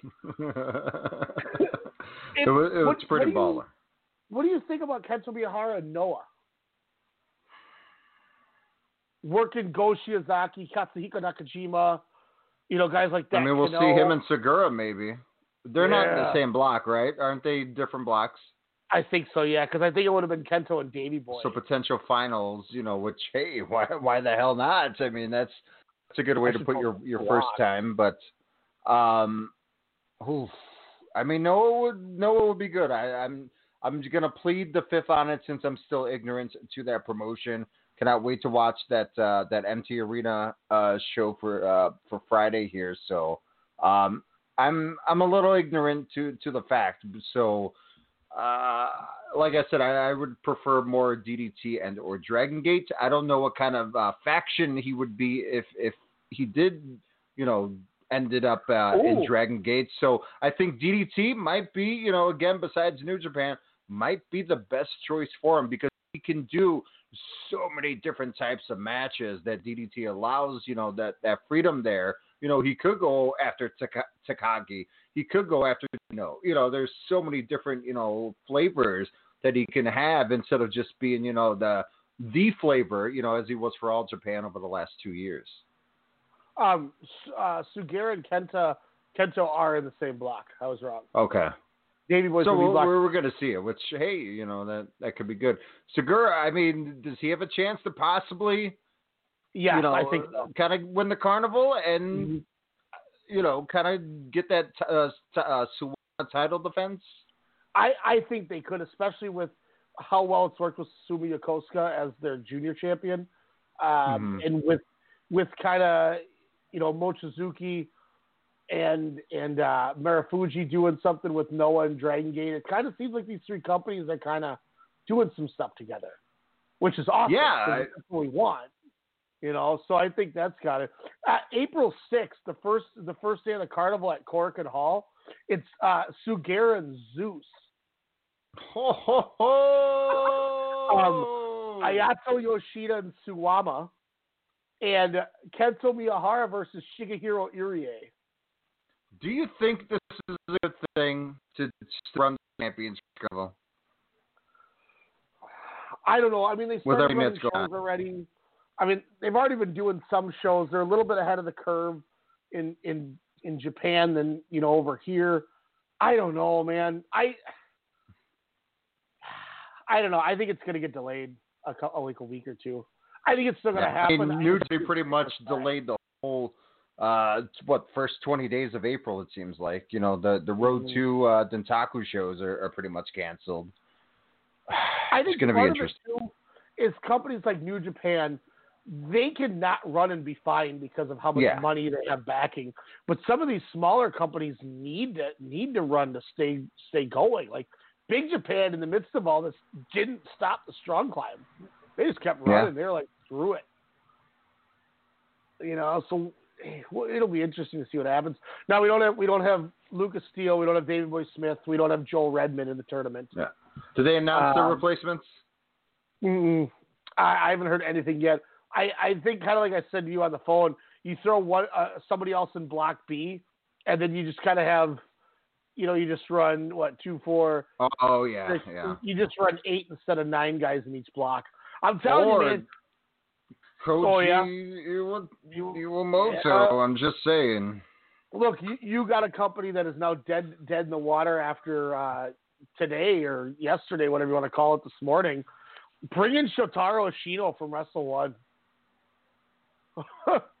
I mean, shit. Give me Shotaro Ashino. I mean, I- like, I've I've wanted him to be in something you could watch since I showed you that sweet music video where he's in that dope suit and he's just suplexing everybody. Like, give me him. Put him in the block. Oh man, let's go. That's what I want to see. What you don't want to see been- uh, Tetsuya Tomorrow? Come on. it would have been interesting too if uh, uh, it had had Nomura not get hurt. That B block would have had Nomura, Ayato Yoshida, Davy Boy, Jake Lee, Su- and Suwama in it, which would have been awesome to see. that would have been a like block A though. Miyahara, Ishikawa, Zeus, Aoyagi, Sugiura, Irie, and Kai. That's a hell of a block. Mm-hmm. I mean, the only thing that kind of is blah is Yoshitatsu. And God, even he's making people submit though. Yeah, devil locked uh, Takao Omori there. But I, I think kind of what you what you alluded to, uh, Yankee Tukenju comes in and beats Jin for the tag titles. Um, Dude, uh, Kodaka. what's the name of their their team? Yan, uh, Yankee Tukenju. That's uh, amazing, but it blew my mind where all of a sudden I'm like, who are these old dudes? It was like watching Noah again with the Ogawa, but I was like, who is that? And then all of a sudden I was like, whoa, that dude's body's just, and I was like, I squinted because again I was watching on my laptop, and I was like, wait a second, that's a Sami Kodaka. Kadoga. I was like, what? I was Yep, like, that's that's, the guy. not possible. Why why is he in a the, all Japan match going for tag? I was like, Jin's gonna retain. This is gonna be awesome. Nope. New champions, by the way. Which Kodaka Kadoka was was taking majority of the of, of the beatings in what the first six minutes. And I was Mhm. like, just get him a light tube and he'll be fine. But um, it was it was a good match. It was quick. I mean, well, I, was, I should say the the final half, so the final six minutes were quick. But man, if they would have, if it would have just been a plunder and and more fast paced throughout, I, I probably would have put this as one of my the best tag matches of well, It was besides. Bucks and and Page and, and Omega, of course. But this this could have been right up there and. You know, given. They could have given it a little bit more time. You know, as well. I think it was, you know, maybe what a little under 15 minutes or whatnot. But Yeah, I think it was like um, 13 something. but you know, let's be real. Uh, Lee was uh, nowhere to be seen. You know, just like the entrance. Uh, Koji Iwamoto again just has it. He's got pizzazz. He's got that mask. He's got a character, and boy, He's can he work! And Oh, and he just showed everything, the dude. And again, I, I'm not only coining to Wama, I'm also coining this. Uh, you know, when they do that wonderful uh, Mad Jin killer um, on, on Kadaka there, where you know Koji kind of had him on the ropes, and then Jake Lee just runs and gives him that running knee to that chest, and then you know uh, Iwamoto hits the twist. That, that was just amazing. That was just Yeah. such a cool spot where I'm like, okay, I dig this team even more now. And then they end up losing the straps, which then again made me think, okay, what do they have, you know, in their plans now for for Jake Lee? yeah. Well, Iwamoto ate that super kick from Kodaka at the end. There, I was like, oh, he's Oh, totally. But He, he, ate hit a lot of kicks. when he hit Yuko Miyamoto with that judo throw on the floor, I thought he killed him. I was like, oh my god, Koji Iwamoto, because he's so fast at flipping those guys over Mm-hmm. with that judo. I mean, he, it's a believable finisher because he's spiking the hell out of you. And Yuko Miyamoto's like, ah, I do death match, just do it to me on the floor. okay, well. He's like, this is nothing. And what I loved about this when I heard this match was happening was this takes you back to 2018, I think it was, when I said, uh, you know, the reason why T- uh, Takeda and Kodaka is like right there for my match of the year with the Walter stuff is because they're great workers, but you'll never know it because of the, the matches. But they Mhm. turned this death match into this great wrestling match, and it was like, I mean, it literally is what got me back into wrestling. It had that match not happened, I probably would have never started watching Game Changer either. But I mean, Kodaka and Takeda, by them going to Game Changer, aside from the, the spring break stuff, helped me get into Game Changer because I started getting Mhm. into the death match again because I'm like, holy shit, it's not just you know the Messiah and and Supreme who are terrible wrestlers Like, really good wrestlers on top of it. And Kodaka comes in here not doing a death match, and I'm and I'm like, oh my god! Finally, the, people are going to get to see what what I you know why I was so glad with that match is because Kodaka's awesome. Takeda mm-hmm. can work, and Kodaka showed it right here with with Miyamoto. They had a hell of a good match. You know, yeah, and let's be fair, Miyamoto was in it to to give a high five every once in a while, but I, I totally forgot he was in the match because Kadaka was just like Oh, I said, he was in it ninety four percent of the of the match. Oh. Whether he was getting beat up on, you know, uh, with, with the wonderful uh, chemistry that that Lee and Iwamoto have, but uh, yeah, that that ending sequence, or I should say, the last two three minutes with uh, him and uh, Koji was just a pleasure to watch, and I was like, okay, give me that one on one anytime. well, then, and then we get to see Jake Lee later on too. We kind of didn't touch on it, but um, after Suwama won, an awesome, awesome post match. I thought, where all the Carnival guys came out and just kind of cut a promo on the new champ, like, you know, I'll be seeing you later, and they're all kind of doing their shtick at him. The only thing I wish was at the end of it, before they closed the show, Kento Miyahara would have slowly crawled and got up and grabbed the mic and, and said, "You also haven't seen the end of me, Suwama," oh, and just kind of yeah, left it been. hanging, you know, because they're in two different blocks too. So, uh, we And to be fair, uh, another great challenge. Uh, you know, kind of came after the uh, the junior heavy uh, heavyweight championship match with uh, uh, Susumu Yokosuka uh, t- taking on the the masked Purple Haze uh, gentleman. Uh, fine match, you know, a little under uh, ten minutes He's there. Just you know, of course, shenanigans from uh, from Purple Haze. Izana, what? Well, how do you pronounce? Izanagi. Izanagi, that's just way too much. Um, but the to me the best part, you know, not only uh, you know falling a little bit more in love with the Yokosuka, but uh, the guy that that kind of made me appreciate, um, you know, one of the earlier uh, what one out of nine six man matches that they had here um, was seen, uh, where my notes? Uh, Hikaru Sato uh, from the second match and him coming in to challenge because he impressed the living uh, bleep out of me, uh, like I said, with that second six man tag. Uh, not only uh, from Francesco Akira, which, hey, get that guy a title shot, but, um, uh, you know, Sato, that, that was awesome. There, those two, you know, started and ended that, that six man match uh, earlier in, in, in the evening there.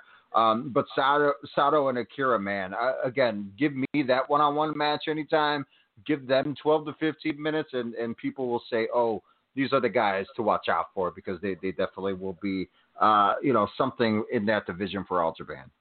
And and that's what I, I'm glad they're using Akira Francesco like that too, because you know he had he was the first title challenger for uh, Susumu Yokosuka. Uh, so I mean they're using which is awesome. But I, I like it too because Hikaru Sato obviously he's got the you know the the lineage being Aoyagi's partner, so he's always going to be tied to the junior title. Um, but he was the guy who everyone thought was going to win the the junior tournament, and he lost to Yokosuka. So it's kind of like a coming back where I could see him beating Yokosuka, and you know, and Susumu goes off, goes back to Dragon Gate, and you know, then now Evolution's got two of the titles with Suwama and Sato. But that was, I mean, it, that was a good match. It was, it was nice. Mhm. Uh, you know, seeing Shuji Ishikawa just beat up these little guys, Sugataka Sato getting smoked by Ishikawa. I was like, well, I, I don't know if we'll see him anymore. Blackman Sori doing his normal shtick. Yusuke Okada is another guy I think, as he gets bigger, could be a star in this company too, because he he just he feels really good. But um, is it is it weird to say Izanagi is harder to say than Akira Matsuyama? Yeah, Izanagi. It just looks weird, as, as well as that purple mascot. I'm not a fan of that guy.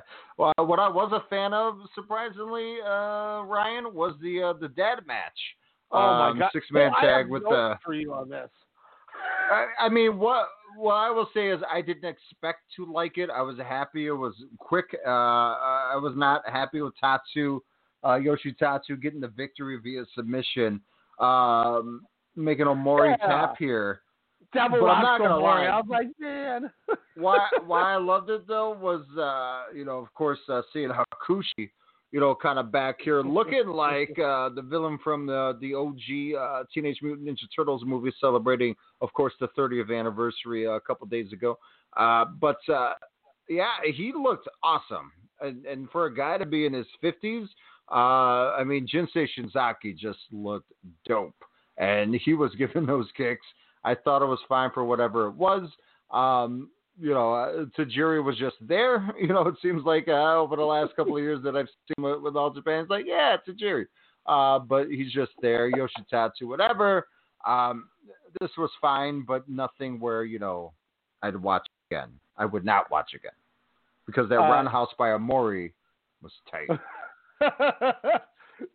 Akiyama, Nishimura, Nishimura, and Omori, 149 combined years of age. Jinsei Shinzaki. Tajiri, and Yoshitatsu, 144.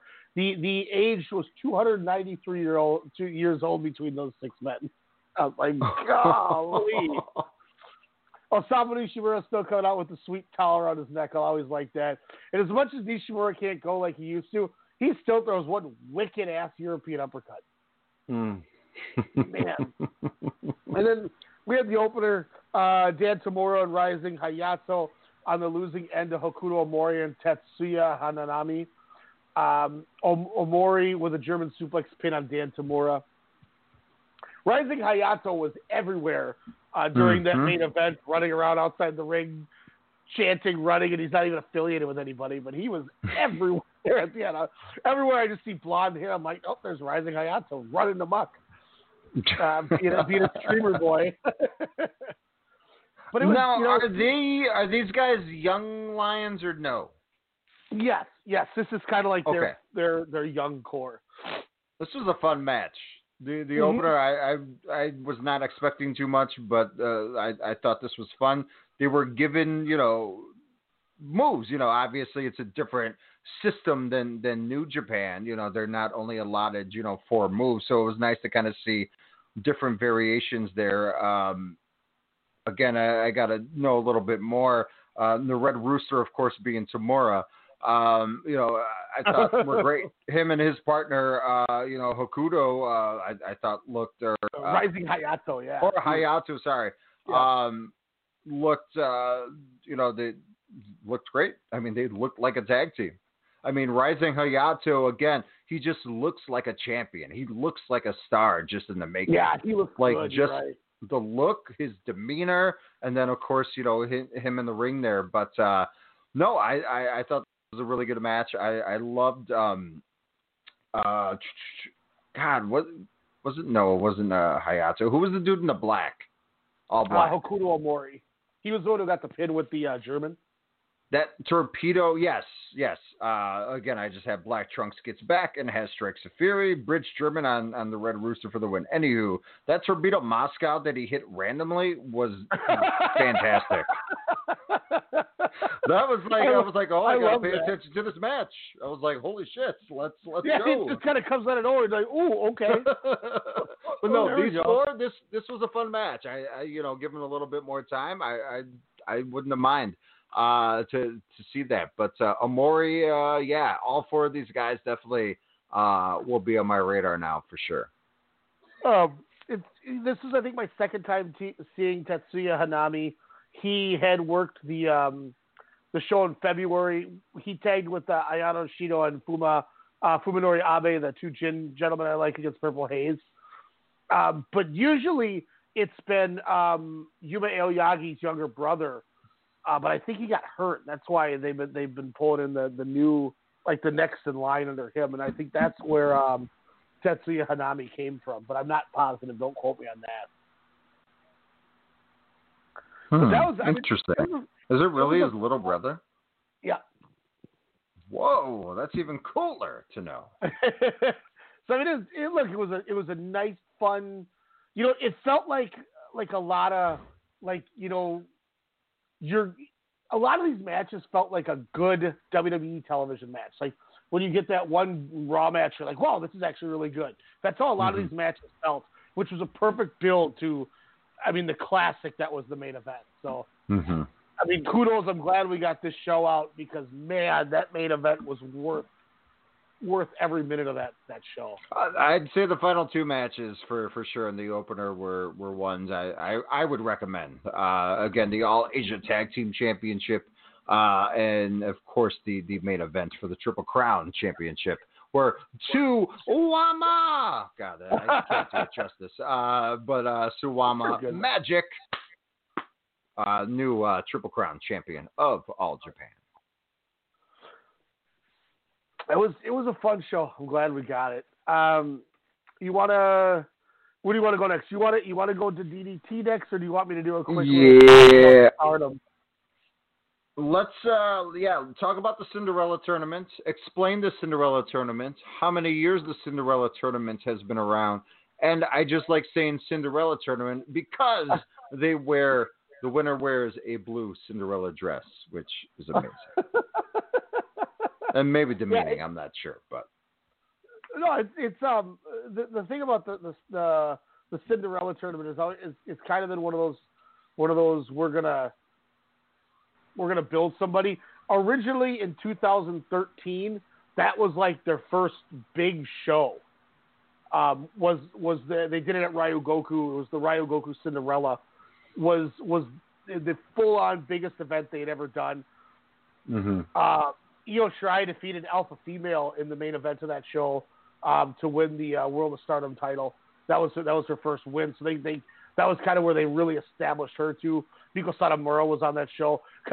Kota Ibushi actually worked in a mixed tag with Mayu Iwatani, which is kind of funny to say on Oh. that show. um, that was kind of the conclusion of chapter one, as they called it. Um, uh, I'm not sure how many. I know they've done at least five, I think, since 2016 of the Cinderella tournament. Hmm. Um, I just don't know if they had anything in 2014 or 2015 after they did the big show.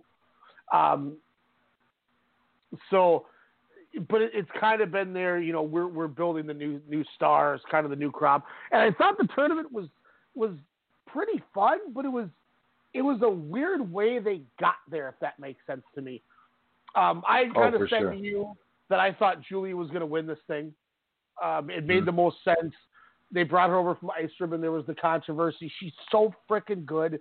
You know, she's not even a three-year pro yet. And if you're going to go with it and you're going to ride out the the people not being happy and, and you're going to take that heat, then you just you just keep going with it. So Mhm. I'm, I'm all for Julia being being the winner of this. I thought it was to set up her and Hana Kimura, being Hana Kimura won the five star Grand Prix. So I thought you kind of take the two tournament winners and go from there. But they end up having uh, uh, Mayu Iwatani and Hana Kimura in the last first round match. They it was a double list, a double elimination. I think I sent you a snap of it.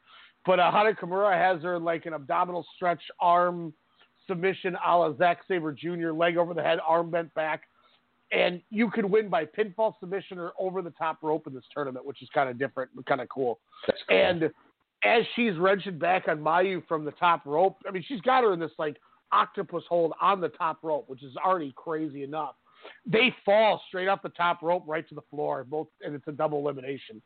I don't know how they got up from that one. That was brutal looking.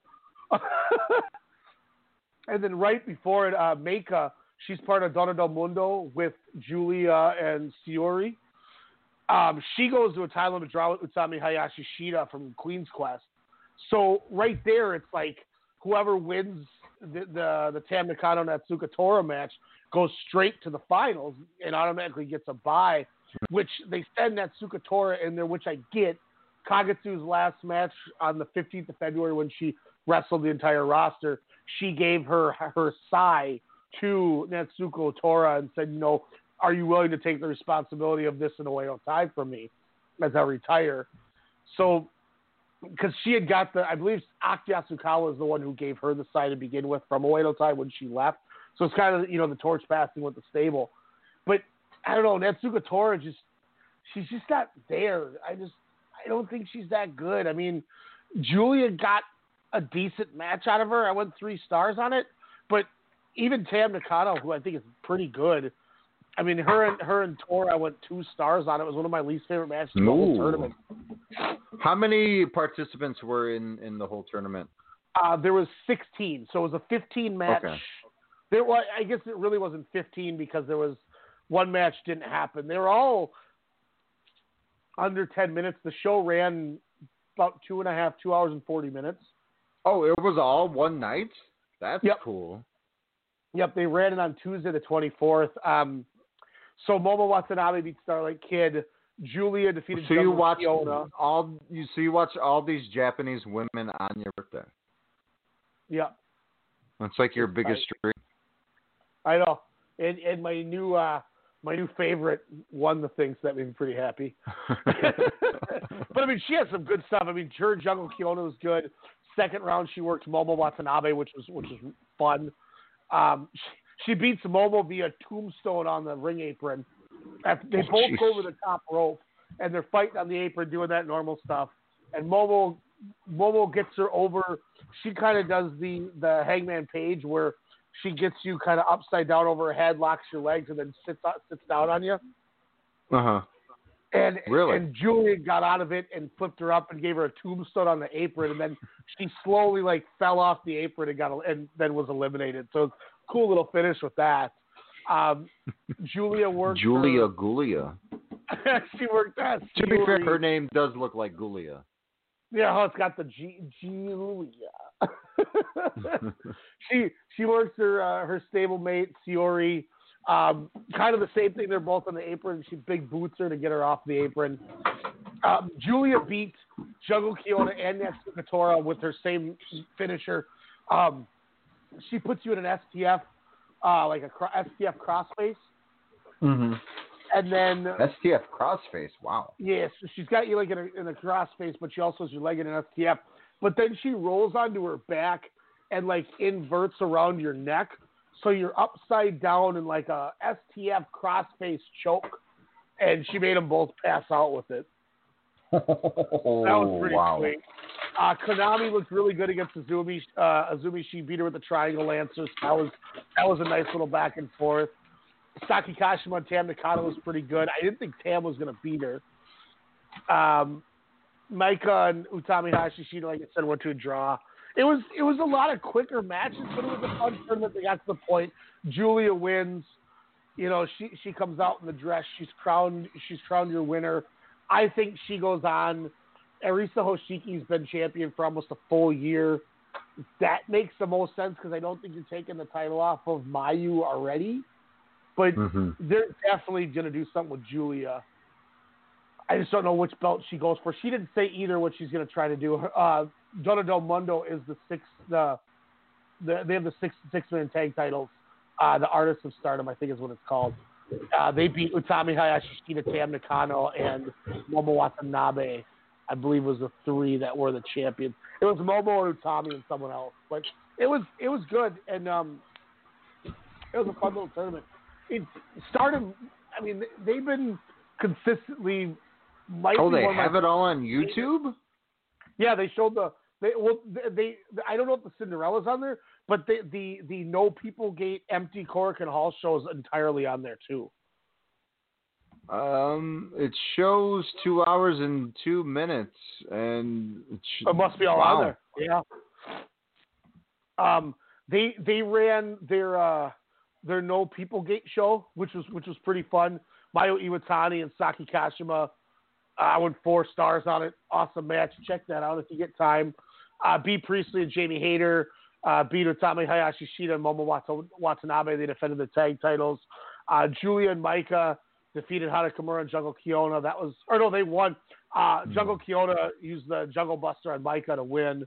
And, then Julia laughed at her and she's like, Oh, you're pretty proud that you beat a six month pro. Hmm, You're real good. I was like, Dang, why you got to crap on it so bad?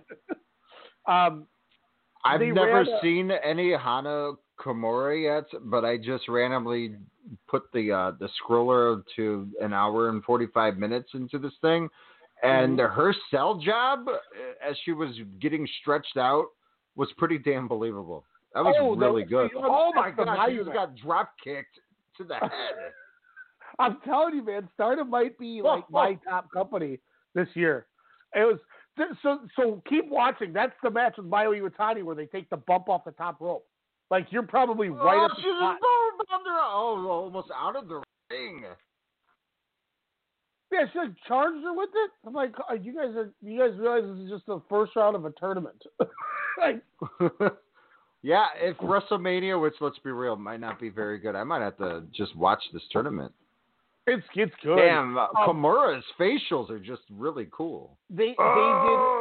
did um, a battle royal. the over the top stipulation, man. I Yeah, love it's that different. It's so much because better. they're like, it I can't go over. Like it looks like a botch, but it's like, no, I just don't want to lose this match. like they, it's added drama to it. I think that's brilliant. Yeah, I think it's I think it's a cool stip that just adds more to it. Um, the only other thing from No People Gate, they did a, a battle royal, which was kind of fun with a bunch of random stuff.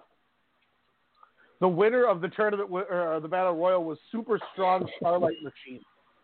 So they they basically made a super strong like Strong Machine J, but it was Super Strong Mhm. Starlight. She wins it. She gets a match with Natsuko Tora, who ironically, not trying to be a downer on her, but I went a, a star and a half. Um, Ooh. Tora beat her with a torture rack backbreaker combo type thing, and it looked awful. Um, I don't know. I just I'm not into Natsuko Tora. It is what it is. Dude, she sold that super kick and then fell back into the ring from the apron. Yeah, that was so dope. I'm like, oh my god, she's gonna. Oh, she she's unconsciously falling into the ring. Like, I Dude, she seriously, this like two minutes alone, I'm like, I'm hooked. her and Julia Wow. fought into the parking lot in their feud. Really? it was so stiff. Like you're beating the hell. out of So you got to be almost at the end because I think Mayu goes to the top rope from the apron, and that's where Hana Kimura cuts her off. Yep. That's where. Okay, she's getting her in a razor's edge. Yeah, she's going for All the right. running three. Oh, she gets out of that, and then Hana reverse boom, suplex brainbuster. Nope. Oh, rolls over, body scissors. She's clubbing her, and nothing. Very nice spot though. Yeah, dude, they're. I'm telling you, these Dragon Gate matches, or um, excuse me, um, Stardom, like it's they're really good. Mm-hmm. Um, they were supposed to do Mayu Iwatani versus Sareee, who Sareee was the one I was like, please She- don't let her go to the E, and then she, She left, right? E. Yeah. Yeah. So they brought in Takumi Iroha, and I went four and three quarters on on Mayu Iwatani and Takumi Oh. Iroha. Go Oh, go nice. on Stardom World and watch the Korakuen Hall from February 8th, and watch Mayu Iwatani and Takumi Iroha. It is incredibly good. That same Dude, show she does- stars for me. She does the Booker T kick without doing a spinneroonie and frickin' nails it perfectly and hard. My God. Yeah, I'm digging this. I got to stop watching it because that's all I'm going to talk about. So, uh, again, I know it's Tokyo Joshi Pro, Ice Ribbon, and, you know, the, the Uh, other there's aspects Marvelous, there. there's Pro Wrestling Wave, got Where, where where's the one where they like trade uh, uh or they draft T or draft factions? Is that Stardom? Stardom. Yep. Okay. Yeah, I might have to start it then. but I'm bummed. Um, I might have to uh for real get into this now because wow, that was amazing athleticism, and I only watched four minutes. So start at the February if you if you want a good starting point that's current. Watch the February eighth Korakuen show. Because so uh, there's the Artist of Stardom six man tag match. Uh, Momo Watanabe, Utami Hayashishita, and Azumi, the Queen's Quest group, uh, take on Donna Del Mondo, Julia Siori, and Maika. I went four stars. Arisa Hoshiki wrestled Bea Priestley. I went four and a quarter. It was a Wonder Stardom match.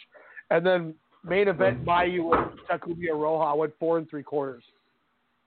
And these Where's are Show Buckle when we need him? He should be doing a Stardom thing like he did for New Japan a few years ago. Dude, I'm telling you, if if you keep watching, you you need you you got to see the bump at the finish of that match. I think I have it saved on my Snapchat. I can just send it to you. I can't believe I uh, have to learn more factions, more wrestlers, which is fine. That's a great problem to have in, in today's worldly climate. But man, again, just the sell jobs already I've seen, I'm like, wow. Sell I love job. it. Like, and, and I I will say that over the last couple of years now, with all these streaming services, I have learned so many more Japanese wrestlers that I didn't know, and like like just how you like opened up to see all this stuff. Like in a way, I've done the same thing with a lot of the DDT stuff, the Masara people, Mhm. a lot of the deathmatch people, getting into Stardom, getting into Tokyo Joshi Pro. Like I've done the same thing as you it in an odd way because I've learned all these new people, and I just, I love it. I- that you don't sleep. Yeah, that's true. I really don't. With my sleep mask, I need to, I need about four hours, and I can go a full day, day and a half. Jesus. Um, I sent you check your Snapchat. I sent you the finish to that Kimura Iwatani match that I was talking about. Oh, Um, I, I I'm really curious uh, to, for for your thoughts on that finish because it is so like oh god like they're dead type thing. Like I I don't know how you safely do that that type of a bump. All right, here it comes. Do, do, do. She's got him on the ropes. God, I love Hana Kimura's outfits. Tokyo Cyber Squad, they're like the cyberpunks. Oh man. She Let's comes out with see. like a okay. Oh, I can't. You, this, he's gonna pop for this, people. I'm telling you. All right, she's got the arm up. Oh, oh God.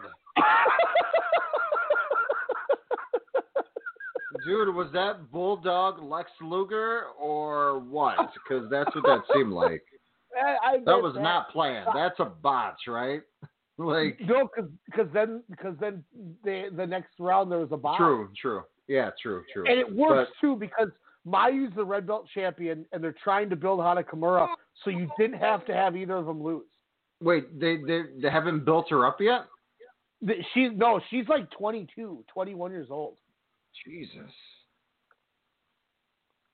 They build the women differently out in Tokyo or out in Japan, that's for sure. Yeah, her, her mother used tougher. to be an Oedo Tai, uh, Kyoko Kimura. Oh, You ever see this? You ever see this woman with a giant afro? That's her. That's Kyoko Kimura. That's awesome. Yeah, she um, yeah, she she she turns 23 in September. Jeez. When are we going to Tokyo? Yeah, and here's this is the crazy thing. Part of the reason they never pushed her is up until I want to say in May. Uh no, it was last year on my birthday. I lied. Last year on my birthday, she finally signed a contract to Stardom. Oh, Because so she she was like the Ibushi? Yep, she had a contract with Wrestle One. But Really? Russell Ru- Wrestle One like never ran women's stuff, but she was trained by Wrestle One, and then she just went and did like like JWP and and Stardom, and she was in Ring of Honor for like you know a hot second when they had the little um like the working relationship. Mm-hmm. Um, she she mainly did when Wrestle One had some women's stuff. She she wrestled a lot against uh, Reika Saiki, the the muscle chick in in blue that's in Tokyo Joshi Pro who had that feud with Mayu or Miyu Yamashita. Um, so that's so like, but she never kind of did a lot of that stuff. But I mean, yeah, dude, she's old. You know, she's not even 23 years old yet. Jeez, that I'm watching this just on a repeat because I haven't changed it yet, and uh, That punk, yeah, man. I mean, to be fair, she is to to Hana's credit is protecting the shit out of her. I mean, she's Yeah. holding on to her head like, okay, nothing's going to happen, and kudos because again, like you said, she's 22 and just has you know the the the smarts to you know realize okay, protect at all costs. But when it's in your blood like that, I mean, you know, I'm sure she was taught when she was like three or four years old too. So Yeah, oh, I Wow, mean, it's that's like, cool. Like her mom was in was in was in the damn company. Like, it's just, I mean, they're they're doing a good job, and they they man, they run some really good stuff. It's like her her um the the Christmas Korakuen show with Julia and Hana Kimura was awesome. It was really good. man, I'm gonna have to watch that too. But uh, like I said, I think the February 8th show might be the best step in for this year. Um, if you want to jump in like already in 2020 here, I was Yeah. trying to see. Yep, I had yep. like my, I had a, a Q4, like a Stardom Q4. Uh, what you call it? Mm, I don't know what happened to it, but I had like a quarter four, like Quarter matches to watch. Now I'm like trying to read and find things, and it doesn't work very well. Oh, you know what does work well is uh, Sammy Guevara and uh, Tye Dillinger as a uh, or what's what's his gimmick in, in it doesn't matter. Uh, Peyton Royce's husband, um, uh, good tag team. I gotta check out the. Um, I gotta check out the uh, those two shows. Maybe it wasn't the quarter four. God, now I'm all like wrapped up trying to find all these things that I'm talking about. And I'm just like, Duh! Quarter maybe it was the. Was it the the quarter quarter uh, whatever? I'll find it later. It's not worth it. I'm I'm just wasting time. Whoa, yeah, Cody Rhodes says, you know what? I'm gonna do an ass cutter because why not? I'm on. That was the other cool thing with um, in, when you watch the Bea Priestley match from against Arisa Hoshiki, uh, Arisa Mhm. Hoshiki a couple times goes for the ass cutter on Bea Priestley. Oh shit! It's like it's Taking and her man stuff. like what the hell? Like it, it was cool. I was like, damn, they're working that in here. I was like, this is good. And when you when you see Bea Priestley, you're gonna go, how the hell does she not wrestle like this in AEW? Yeah, uh, that's what I hear. And I saw her cut a really awesome promo. Um, I forgot if it was on the internet. Well, what probably was on the internet, but she was hyping a Stardom thing. It was like her and like three other women and Jamie Hayter, and she was like, you can't even you're not even in Jamie Hayter's league, and I'm like I need to know who this Jamie Hayter is Oh, because she looks like she will murder I someone. I, that was the Oh, snap I sent that what that was? Yeah, because they beat um, Momo Watanabe and Utami, and Saya uh, Kamitani, Oh. who's like the rookie of the year, comes out and she just joined Queen's Quest, and she's like, Utami, let me tag with you, and she's like, you can't beat me, you can't even beat Jamie Hayter. She's like, you know, you guys are, you know, effing trash, and she's like, bow down Yeah. to the effing Queen. Oh yeah, because you were like wait till the end. and she's just started cursing at her. I was like, that's right. That's right. yeah, because that's where I was like, who is this person? Whoa, Jimmy Hack's a heel? That's tight. That is Um, tight. Just said screw you, Cody Rhodes. But uh, yeah, I was just like, all right, I will. Uh, I'll check this out. Yeah, I, I gotta start watching Stardom, especially with nothing on for like the next couple of weeks. So. Uh, especially with the rumor WWE taking some time off after uh, this upcoming Monday, since Florida you- says shut that ish down. Do you think they don't show the Raw then? No, they already taped the Raw. I know, but do you think they just can it? Uh, I mean, if you're not gonna have any big big faces come out, maybe. You know, and then instead of like starting up the new storylines, you just kind of wait until you're all done, and then you can go fresh and start your your new storyline. But what do you do if if they do go on a break for a month, like Florida, you know, is is planning to do? Uh, what, what do you air? Old stuff. You could do doc. You know, you could you you could Three hours, though? Kind of are. Yeah, that's hard. Is that when they realize USA realizes, hey, we should probably go back to two hour formats? But it's good shit. oh man, but the Cinderella uh, tournament, like you said, I Yeah. highly recommend. Stardom is real. Like they're they're definitely in my top three for top three running for promotion of the year right now. Because that Korakuen Hall show, the, and the, the No People Gate might have been the best no fans show of anybody. I mean, you got and- ladies rolling down the uh, The down the stairwell. Yeah. when when she t- when when uh, Mayu Iwatani does a dive and Jamie Hayter and I think it was Natsu Sumire catch her and then start carrying her up the staircase and she's like, "What the hell is going on here?" And they're like, "Nope, you're gonna die. We're we're gonna have enough of you, Mayu." And then like it's just I don't know like the entrances they had like more like smoke and lights than they did it like in normal shows. Like they Mhm. made it a bigger deal that there was no fans than when there's fans because they knew they were going to give it away for free on YouTube, so everybody worked their ass off. Mm-hmm. It was Yeah, really I mean that's good.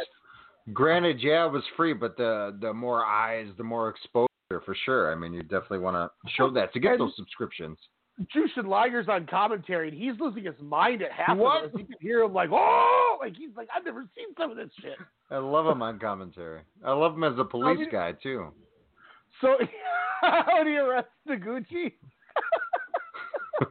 oh no! Also, uh, to the to the one fan out there listening live, we appreciate you. But uh, we are going to be going off the air here, but you could uh, definitely uh, podcast us uh, starting probably within about an hour, whether it's on Stitcher, uh, iHeartRadio, of course, Apple Podcasts, uh, Spotify, iHeartRadio, which I already said, uh, TuneIn Radio, uh, Anchor FM, and uh, wherever you pod your casts. Yeah. Also, Um, blogtalkradio.com forward slash strong style media. Which, damn it, you should be following if you're already listening right now, punks. Yeah, jerks. At WrestleCast underscore SSN on Twitter. And and I can say I actually posted on our Facebook page after the the tournament. I After saw the that. Cinderella. I was like, yeah. I, uh, I- Callie woke me up. She was like, um, did you read the internet? I was like, what? She was like, um, are you doing a radio? I was like, what do you mean? She was like, I was like, I got to go to work. She's like, I, I think, well, she read it to me. I was like, what? And I was like, oh, he's just previewing because we are going to go on, I believe, what, Monday or Tuesday until I audibled it. But, uh, but yeah. I was Yeah, I was was like- excited that you were excited, and you changed the photo. The reason why I kept Naito and and Hiromu off, not because I'm lazy, it's because it's it's just a painful reminder of Yeah. the big what if. I mean, to me, that's gonna be my uh, that's my Flair Hogan WrestleMania eight. As stupid as that sounds to me, that was the match I was looking forward to more than probably any match in, in quite a while. Where I'm like, we know who's going to win, but just the the love, the respect that these two have for each other. I- just wanted to see a 35 minute just murder spree or attempted murder spree because you knew they were going to go all out. Yeah. Sid Hogan sucked. Sorry. I, I Oh, hate uh, Flair and Savage was awesome though, so I mean that that helped. It's still in my uh probably my top. It used to be my top two Wrestle, WrestleMania matches of all time. It's probably now in my top five, which you'll find out uh, this upcoming Friday over at uh, blogtalkradio.com forward slash strong style media. Um, sorry, I just got more food, which is amazing. Damn. Take that, Jen. Um, Should we? we're going to go over some of our WrestleMania. What's like, that? how do you want to do the list? Because we, I remember we kind of did. We, We did did some matches a few years ago. while Yeah, it was a while. we did ago. some spots. We did, you know, top manias, you know, all that. We do, you know, uh, do do we do, you know, superstars or, or wrestlers of WrestleMania? But that's Yeah. stupid because you know Hogan, Michaels, blah blah blah. Yeah, that's tough. Well, I mean, we'll just talk Mania memories. How about that? We'll preview Should we- Mania, which Okay, that's going to be an hour what- and a half of shit talking. yeah, that's why Let's I'm glad real. we're gonna have Noah because we might get 22 minutes. Yeah, like, I'm gonna watch "All right, Noah." uh, next up, we're gonna preview Dolph Ziggler versus Otis. And then we're Hey, like, you know what? that's that can be good. That can be good. Or uh, or John Morrison in a ladder match versus one member of the New Day. What for I for mean, the tag belts? the Uso. Yeah, or one one Uso. Yucks. Why don't they just make it a triple threat ladder match? Well, because Miz has got the Corona or whatever. Isn't the ceiling too uh too low for a ladder I match? I don't know. Why are we analyzing the ceiling of the performance? Like, that's that's how bad this is. We have to like. It's try to like it's like the do. ring TNA used in New York last year. what what about the boneyard match? Oh my God, the Boneyard Man. I opened. Alan Jones, Calaway. This isn't 2004, gentlemen. I hope that the boneyard And Michelle match McCool did not is- do the Styles Clash better. Yes, AJ has hurt people with that move, but Michelle Mc- McCool Wait, almost did, did killed that Undertaker move. say that? Yeah. He's like, you're just jealous because my wife does a better Styles Clash. He, he named whatever the hell she called it. He's like, Styles Clash than you. Oh my god, dude! I, Are we you gonna get Doof performing uh Roland for uh for Mark Calaway to come out No. to this this weekend? Did he tell you, you that? know this this show was on such a high note, and we were having just a great time talking about. Hey, we got to talk DDT, man. We got. I, I watched on, two of those on. matches, and they were fantastic. Just hold on, hold on. Like I, we're we're doing great here, and then you got to tell me that the Undertaker in a promo says my wife does your finishing move. This is everything was going so well tonight. and then breaking news, Alex is gonna piss me off. I guess it's after midnight, so it's tomorrow. But God, damn, this is. Oh God, I oh my glasses are Alan off. Jones. I'm touching my face like I'm not supposed to. No, no. Um, oh God, I. Oh my God, I can't believe this is. The, if 15 minutes into this this rum or this mania preview on Friday, we get to this situation, we're just gonna audible to Ironhead Fujita and Go Shiozaki and just go straight to Noah. Oh yeah, we definitely gotta. Watch. I gotta watch Noah because I think we're gonna just. Uh, like I said, it's gonna be an, an hour roast of, of this mania Oh, just well, here's the with. here's the thing. Isn't isn't this one of the most seen manias because of the car crash of what it could be? They got to Like, do I what AEW is doing, right? Meaning they have to put wrestlers in the crowd because that's what has been made. Uh, uh, they did they did it again on tonight's show. They had the wrestlers around, you know, talking shit and you know not interfering. Well, I guess Jimmy Havoc did, but you know, just it, it, it makes it for a more fun, tongue in cheek type of show. Dragon Gate did it too. so you know, Oh, Dragon did they? Has like a kid come in and and ring the bell in the initial like to start the show, and they'll bring in like a little fan. Well, obviously they didn't have fans, so so uh, I think it was Ryo Saito. I can't remember who was doing the promo. But they they um they bring in Gamma. And again, they're like asking Gamma like who his favorite wrestler is and his favorite match. is. They're dumbfounded. And then Gamma rings the bell to start the show. I'm like, what the fuck, Gamma? oh, the shooting G is in the ring. That's, That's so funny. good. Well, and, and why do you not? You have all these performance center people that have never been on television yet. Take 30 of them, hmm whatever, put 10 on each side or 15 on each, each of the three sides. And you, you grab all, you, you know, you make sure that all these people have been tested. And if they've been tested and they have nothing, put these muscle trainees that nobody's ever seen and just tell them to be plants and have a crowd. and you know what? It's a learning experience because they're watching these big showcase matches Yeah. right there. They're they're There you learning. You know, I learned the best way more hands on, more of a hands-on approach than watching on a monitor all huddled up. You're there. They're there as a fan, and then also grasping, you know, knowledge of, of the wrestling business from the best of the best, supposedly. Like you already have the people. You don't. You you have plans yeah, under. I mean, Austin. Theory, after not catching Montez Ford, should not be in a WrestleMania Tag Team Championship match. He needs to be sitting on that ringside, figuring out how to catch Montez Ford. Do you think? Do you think Seth Rollins was supposed to grab Ford's leg and he missed him, and that's why Theory Oh, wasn't sure. ready?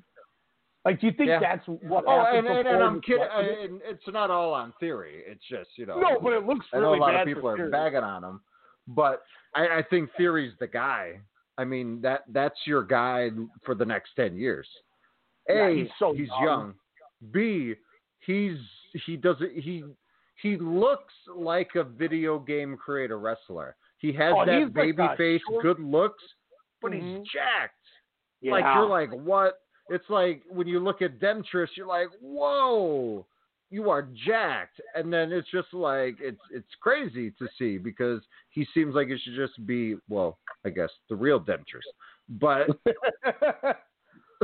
but no, uh, he's he's good. He's really good. I, I've seen some Evolve YouTube stuff, you know, clips over the last you know couple of months. You know, just th- you know, I know you've been a fan of his, and Mhm. and just kind of seeing the different you know styles that he he can bring. I, I I honestly truly believe, and yeah, I'm I'm sure I'm not the only one, and I won't be the last. But this guy could be your your future, your company for the next ten years, because he could totally. He's your ultimate tweener. Because Well, again, and you know damn well Vince McMahon saw him, and that's why he's on the Mania card. yeah, You he's know, like, what? Oh God! And look you're white. Oh, you're marketable. shit. He he has like, and don't get me wrong. I think part of the reason I like Austin Theory a lot is because I see the upside. If Mhm. if he was ten years older, I'd like mm, he's not going to be anything. He's Oh, too sure. but he has the same. He's in the same boat that Rene Dupree was when the WWE didn't have the means to make you better. Mhm. Rene Dupree looked like a million bucks, was 21 years old, but he but he was just in in a spot where he could never improve. He was putting random tags after they broke him off with Kenzo Suzuki. It just it never worked for him. And you know now he's he's working in Japan still. He's doing tags in Japan for some companies. Like I think he was in Wrestle One in Big Japan, but um, Theory's in a Oh, perfect. he was in Big Japan. Yeah, he was doing like like tag stuff and strong stuff, like not death match, but uh, you, you know, he's just Theory's in a spot where they can slow build him, kind of like kind of like the one guy that they've actually done correct that I I'm always scared they're going to screw up, and they haven't yet because they're just taking their time with them, and it's Velveteen Dream. So there's no reason to rush him. He's so young and he's so green, but you Mhm. see him get better every time. And I'm glad they still have, you know, he hasn't even won a title yet. So thank God they did, they, they're doing him correctly. You know what I mean? Because I thought, I thought they'd shoot him straight to the main roster and he'd get lost in the shuffle and that'd be the end of it. And I think that's the one advantage Austin Theory has until Vince saw him, which I'm guessing he was like, ah. Because right now, I envision the same thing with Austin Theory that in 1996 or whatever Vince McMahon did with Ahmed Johnson. He saw Ahmed Johnson was like, oh my God. Tony. Norris.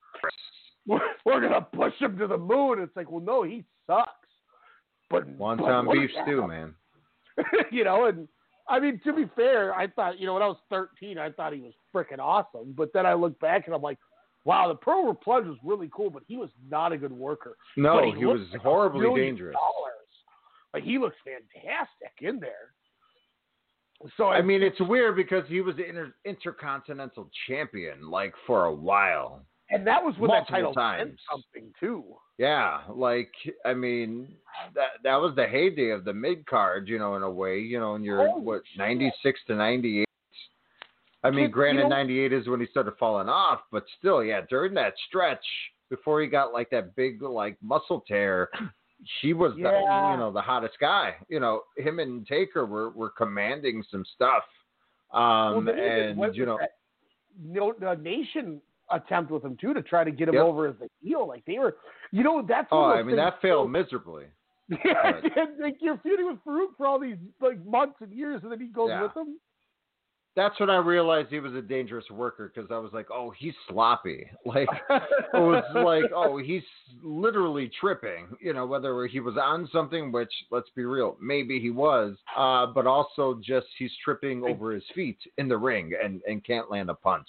At least a working, uh, legit, you know, shoot punch. Well, is that crazy to say something like this? Has opened up a whole other can of worms that we're getting into with this. But we always talk about how Vince, you know, I I've, I've said too, at least that I don't think Vince knows how to make stars ever. I mean, John Cena was an accident.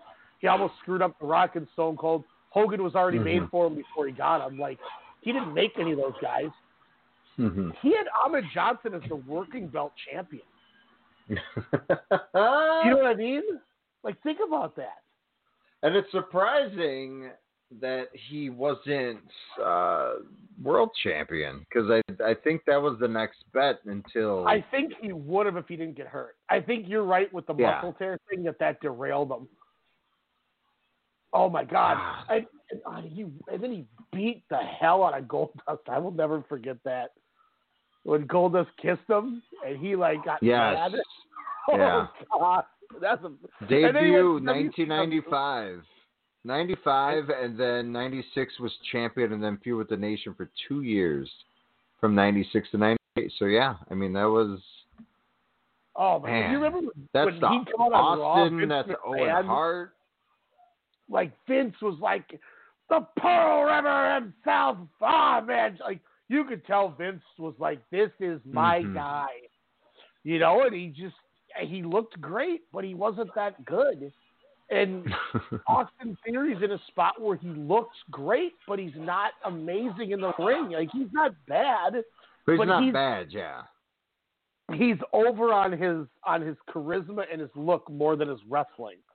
And Mhm. when you and know, we like know said, you could be successful in that two out of Mhm. three isn't bad let's like be you real don't think like at least I don't think Triple H was like Vince. You need a guy. I got Austin Theory. Like I feel like Vince was like, we need a replacement for for Andrade. You know, because he changed his name and probably can't pronounce it. Andrade, damn it, Charlotte's man. We need a guy for him. And then he's like, Do you like, think he "Who's does the that?" Lij thing to Andrade when he when they pass each other in the hall? Vince? You think he does the tranquilo points up at the Oh, sky, does the whole eye thing? Maybe. I mean, the dude failed the wellness and he kept his title. Vince has obviously got a thing for him. Well, I think it's a Heyman. I think Heyman's the, the one that backs him, but Do you think I mean- Andrade's given Vince McMahon a uh, an Lij shirt? Vince probably was this shit. Who's NATO? NATO. I thought that had NATO. to do with politics. NAFTA. screaming. Ah, that guy's name is Evil. I, know, I just I feel like I feel like Kairi big Sane's husband. Yeah, that one guy who's dating my pirate. That guy, he's evil. and they got the Japanese Roman Reigns. oh Who, man, Ben K? That's Dragon. Oh boo, hiss boo. Ben K? I love Ben K. Man, this the, the podcastable version has taken a shitter, and it's all because Alex had Hey man, I close. I'm fine. Undertaker told me that he said his wife does the Styles Clash. That's how this all started. That's why, like, I just can't talk about this company. Okay, I got one. I got one other thing that that that drives me nuts. And, Dude, and why am I watching a clip from 2002 with Maryland beating the Hoosiers in the national championship? I do remember that, though. I do. I've had I've talked to two people about it. and They tell me I'm wrong, and I want to get your feeling on this. Then then then we'll do DDT real quick and wrap up. I thought the Matt Hardy Jericho pro, promo from a week ago was great, except for the teleporting. Mm-hmm. And the reason I hated the teleporting is because AEW is kind of like I said about the whole Nightmare co- Collective or whatever and all that stuff. Like this company does not want to be WWE, and they did the most WWE thing they could have ever done by having the teleporting. It just it was it was hokey. You can't. It looked. It, it's dumb. Yeah, but isn't that Matt Hardy? Isn't that the broken one to a T? Though it's supposed to be hokey. It from from its inception, you know, to, but he's till never now. teleported before. He ha- like- he has to now. so it, well, here's the thing: is it's not even like the teleporting that that bothers me. It's this company is about wins and losses, and they're talking about Magnum TA, and you know this this company is all about you know being real wrestling. And then on top of it, Chris Jericho gets punched in the face, and he goes, "Whoa, Matt Hardy, you really are a wizard." I'm like, "Oh my god, he just called him a wizard." not calling him-" so now in my Well- head, if if Chris Jericho, I gotta watch this. hit- I haven't watched it yet, so I, I watch- definitely gotta watch it. No, But he's like, yeah, he's like teleporting all over Daily's place. So in my head, this company like is being like a real company, and like if this was WWE, oh, I totally, uh, I totally believe it because Undertaker makes it lightning strike and he's sacrificed people, and Bray Wyatt is teleporting and all that stuff. Hey, like, and don't forget, eek or creak when Oh, Aleister yeah, Black yeah, makes yeah, his yeah. entrance. like that all makes sense to me in WWE. But if this is a company based off of realism, then Matt Hardy should be the world champion. Because who could pin him? Because this means he should be able to just teleport away when he's getting pinned. Dentist and a dinosaur, sir. Dentist and a dinosaur. And at least the dinosaur thing I'm kind of laughing about. When like I watched the uh the latest Being the Elite with the social distancing, and he's all like bummed out and stuff. So he goes and like he sits and he's he's talking about in 65 million years he's never had to deal with something like this and all this stuff. It was actually kind of funny. I don't know. I no, just, I'm like, kidding. this- I, I enjoyed both those athletes. I enjoyed Luchasaurus and and Britt Baker. So Britt just Baker kidding. has actually But um, gotten kind of good on the mic. I, I when when they had her do that bit with where she was talking to Big Swole and they were like, "You're only like, oh, you're only here because of your husband or whatever like that," Mhm. like in the boyfriend thing. Like I thought that was really good that they played into that because people knew about it. So yeah, I'm with you on that. But I just I don't want my AEW to be WWE, and that's why I was so mad about the segment. And the the best the best example I've I ever heard, and and I'm I'm gonna reference you know somebody I reference a lot, Joe Lanza, um, on the on the Voice of Wrestling. He said it's almost like if this was The Wire, and in season three, Omar started started becoming a wizard to sell his drugs easier. Because and it's not because of the wizard aspect, but it's because of the you know this is the wire. This is aew this is not what Yeah. this company is. And that that was the biggest like the biggest problem i had. And it wasn't the teleporting but it's just like aew preaches that you know we want to be mid-south wrestling and we want to be nwa and then they do that i'm just like yeah, but mm. they even they did some bonkers gimmicks sometimes like that. Let's Oh, be yeah. real. I'm Remember how I was sure ready to jump Mid South did some weird year? random teleporting. What was that? remember at the end of last year, I was I was like, Alex, am I jumping off, man? I had a, Yeah. a Luther crawling under the ring and Asia or uh, Awesome Kong's cutting people's hair off. And there's some chick sacrifice. Like, but they was- dropped it. like, I mean, they, they listened to them. Let's be real. Mhm. The teleporting, Matt Hardy, I'm sure pushed for. I don't think Tony Khan was like, yeah. Tony Khan seems like the guy that maybe try to talk him out of it, but you know, I bet like, Tony hey, hated it. Yeah. I bet Tony was like, and he's doing commentary for it. He didn't talk for like ten minutes. Oh, I'm excited to watch this now. It it didn't record last week, so that's why I missed it. so Oh, I, well, but it's on demand. But uh, I definitely want to check it out. Jericho made them retape it. I, I've heard mixed reasons as to why, so I won't really, you know, I don't know a good answer with that. But the the thing that sucks is the promo is great. Jericho's like, "What are you talking about? I've known you for 30 years. You, you know, this isn't you." And he's like, "What do you mean it isn't me?" And he, you know, and he's doing his whole shtick, but it, it was it worked well. And then he mm-hmm. like, and then then he punched him in the face, and Jericho bumps, and he goes, She just knocked over Le Champion with one punch." Oh my God, you really are a wizard. And I was like, "Oh f me," he just called him a wizard. and then I'm just like, No. you gotta was you gotta sell that merch. Come on.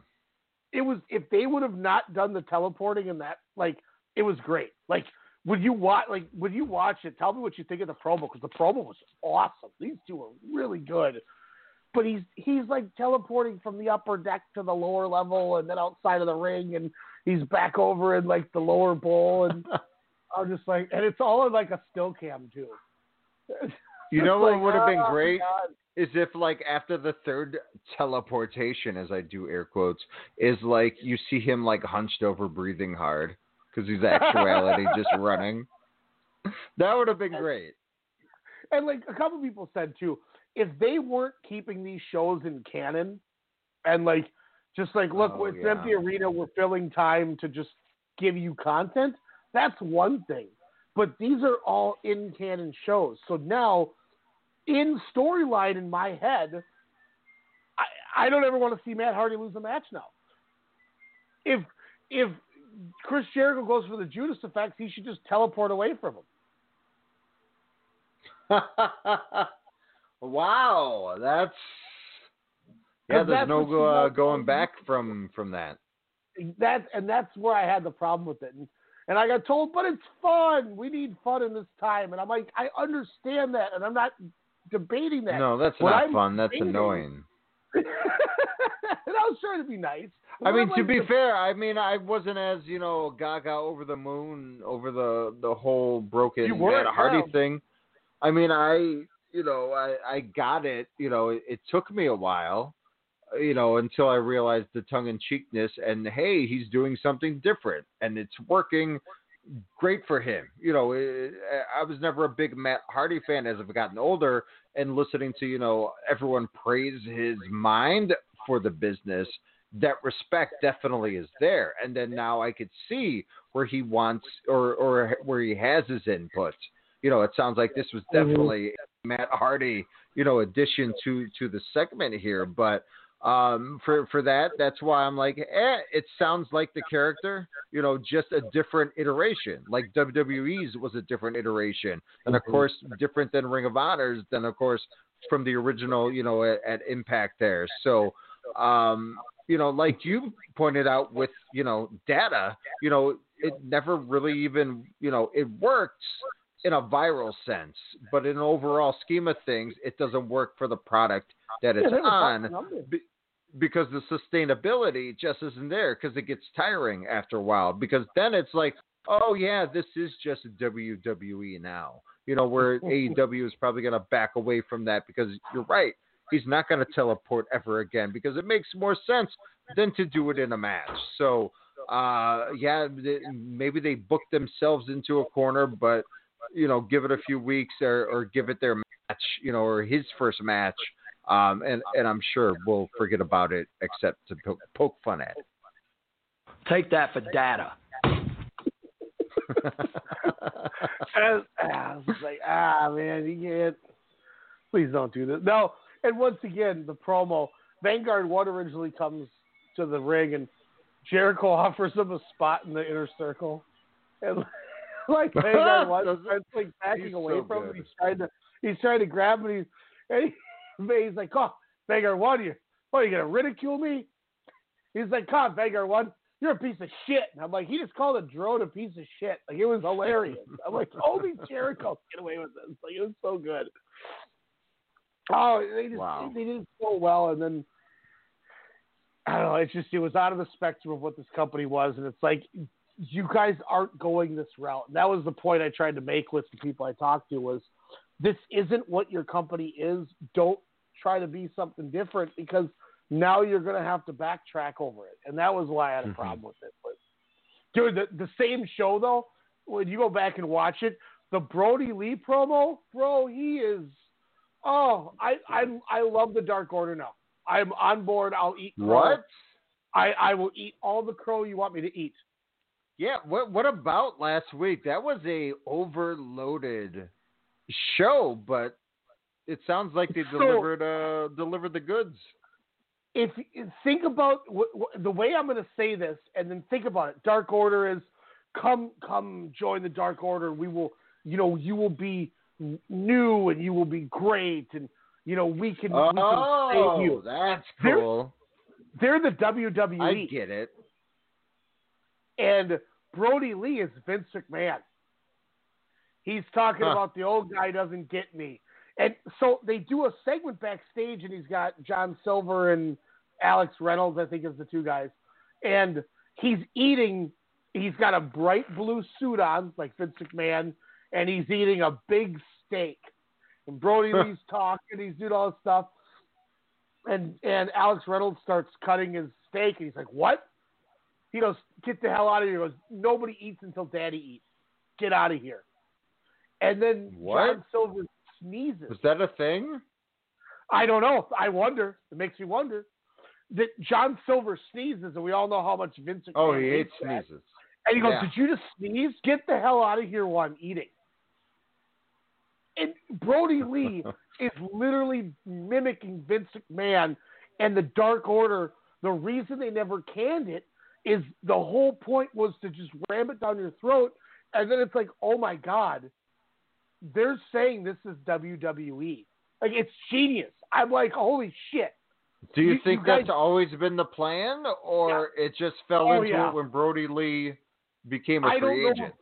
I don't know if Brodie Lee has always been the person, but I believe this was been the plan the whole time because they've never they stuck to their guns with this the whole time. Whoa! And and I- Brodie Lee's of the Hulk Hogan of the NWO. Oh my! It's it's literally what I what I said that the Adam Page Kenny Omega thing when when Adam Page finally gets the redemption and as they're interviewing them winning the titles, they flip it and they give you the Kenny Omega redemption. You go, oh my god, I didn't see that coming the whole way. Mhm. Like it's genius. This Dark Order Brodie Lee thing is genius, and I will eat my shit crow all day because I'm like, oh my god, I I see what this is now, and I I didn't even have a clue or didn't even think about it. Bravo, you guys did it again. You guys have gotten Hmm. twice in, in in the first quarter of the year now. Wow. I never in a million years saw it going. Like these guys, and that's that's what makes me so mad about the Matt Hardy thing. Is that this is not what you guys are. Because that sounds like something that shouldn't work. That sounds like it's outlandish and campy. But yeah, I've heard nothing but positivity on on that on that bit there, and I'm intrigued because I don't know what Brodie Lee sounds like. If that makes sense, I just think of the Wyatt Oh. family. You know, and, and you know he's from New York. He was like, "I'm from New York, guys." Like Vince just saw me as some hillbilly, but that's not who I am. You know. watch this promo where he's eating the steak. You're it's so good. And you watch it and you're like, Ugh. here's another person at WWE let leave that could have made them money. God, let Cesaro leave for God's sakes. Yeah, let, know, let's let him rule the oh, world. Oh, please, what can we see Claudio Castagnoli do again? Like Ugh. it's just. I mean, even think of the small year or the year and a half or two years when Chris Hero left. He Yeah. went on and, and was the top ten wrestler of the year to the point that they brought him back and went, "We're sorry, can you come back?" Now you're going to the UK. Have fun. Yeah, like which I think he likes doing anyway, probably. But I mean, I'm sure that's part of the reason. But like, it's just, I mean, Brodie Lee. Like, I mean, think about these things. You know, Dean Ambrose. They they turn into a joke. Now he's a champion. Cody was a joke to them. He might be the best promo in the business, and they didn't even give him a chance to. Look at Kenta, the resurgence he's had um, Brodie Lee now. Like all these guys leave and they become stars. Well, look at Matt Hardy already, Yeah. you know, just making noise again. Yeah, And they threw him away. It's just it's it's this company is so out of touch and they don't know. Like, they just don't know how to make stars anymore. Like they don't. Mhm. They just don't get it. Why is that though? So then Vince McMahon goes, "Oh, I get it now. Let's make the Fiend the champion." Well, that sucks.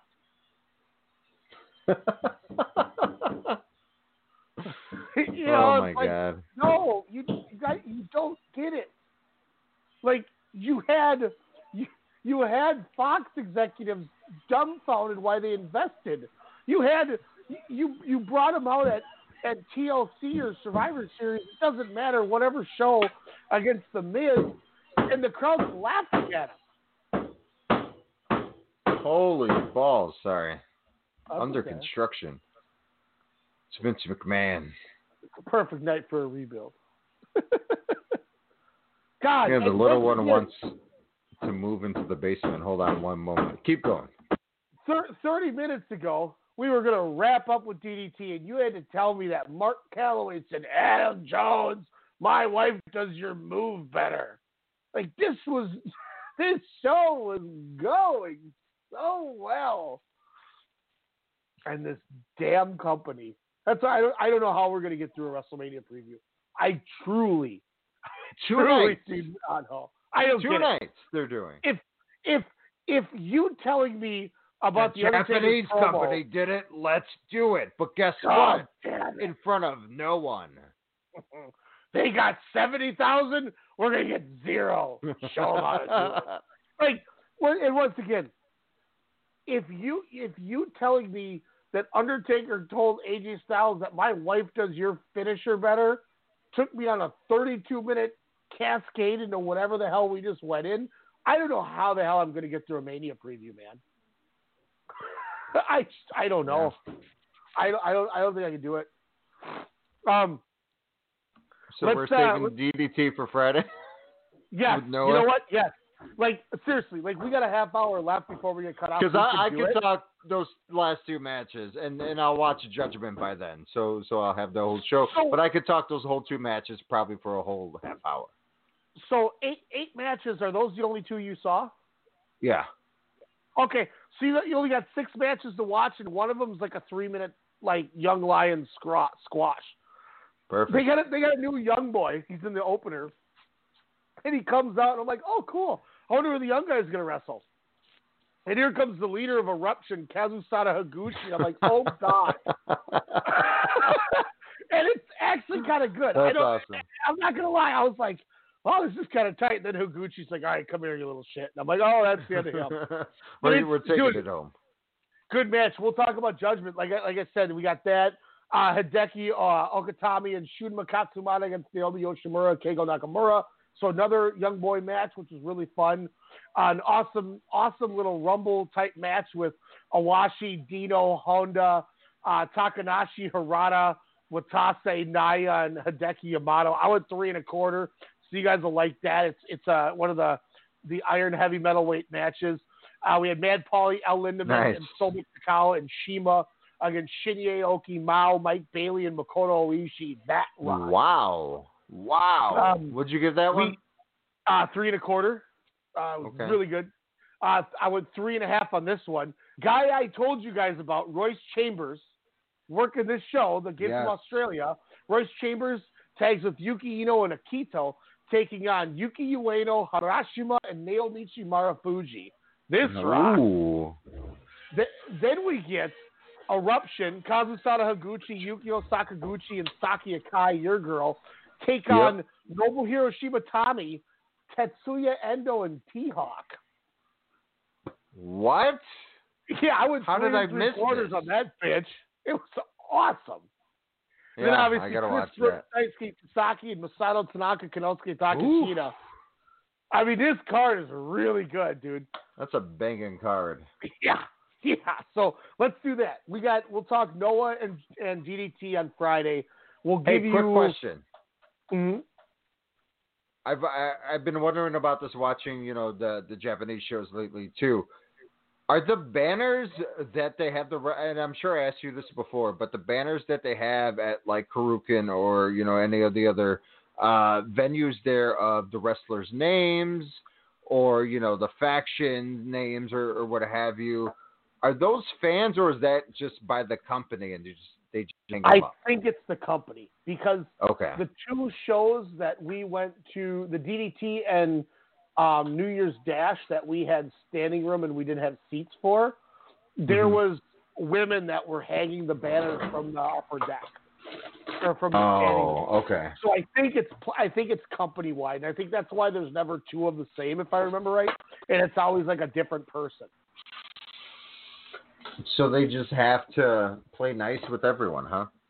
Yep, I think so. Yeah, trying to build their brand. that's no fun. So we either we'll either do a 15 minute or an hour preview of WrestleMania, most likely. DDT, Noah, and I, I I'm going to throw it to you in a whole different ball game.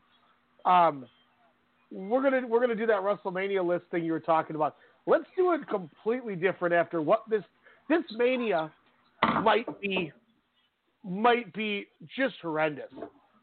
I want you to get two top five lists together, Alex, and I'm going to get two top fives together.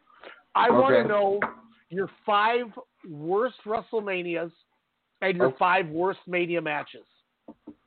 Five worst manias and five worst of mania matches. That's going to be fun. Yeah, because that's what this show is probably leading to. So we, we gave our favorites before a couple years ago. Let's give our least favorites of those two. I mean, all of WrestleMania 35, right? I mean, dude, if we're gonna go Not in all. negatively, Not all. let's just let's go all in. You know what I mean? If we're going in bad, I let's like it. go in all the way. I Um, like it. I'm not sure what time we'll, we'll be on. Um, I, I I'm off on Friday, but I'll I'll have the boy, and we all know what he was doing during the draft. Uh, Kid a little Tablet. Yeah, kid tablet in the house. I'm going to get the draft posted on Twitter and social media for you guys. The the polling service that I normally use didn't supply enough for five things, so I got to get a new one. But I will get that up here um, after tomorrow. I'm off all weekend, so it will be up. Um, I, I didn't mean to have a week delay on this, but we got it recorded in the can at least. That's all I care about. So we can get the post out. But uh, yeah, we'll be back Friday. Keep tabs on uh, Facebook and Twitter. Alex usually keeps it updated. I'm going to try to get better at it. Uh, but we'll we'll get a we'll get a time out there for you guys for Friday. Alex, pleasure. Glad we finally got to watch and talk some good wrestling. We got some more. You got a great judgment show to watch. We got a fun. The Noah show is only four matches. They only did the four title matches, and that's it. So it's going to be an easy watch. I think. Nice, nice. So we'll knock that out, and then we'll do our best to cover Mania. But for myself, for Alex Mello, thank you for sticking with us for this two and a half plus hours, and we will catch y'all Friday. Peace.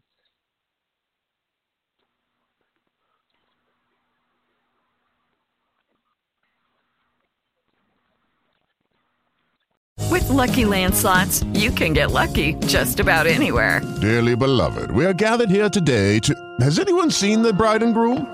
Sorry, sorry, we're here. We were getting lucky in the limo and we lost track of time. No, Lucky Land Casino, with cash prizes that add up quicker than a guest registry. In that case, I pronounce you lucky. Play for free at LuckyLandSlots.com. Daily bonuses are waiting. No purchase necessary. Void where prohibited by law. 18 plus. Terms and conditions apply. See website for details.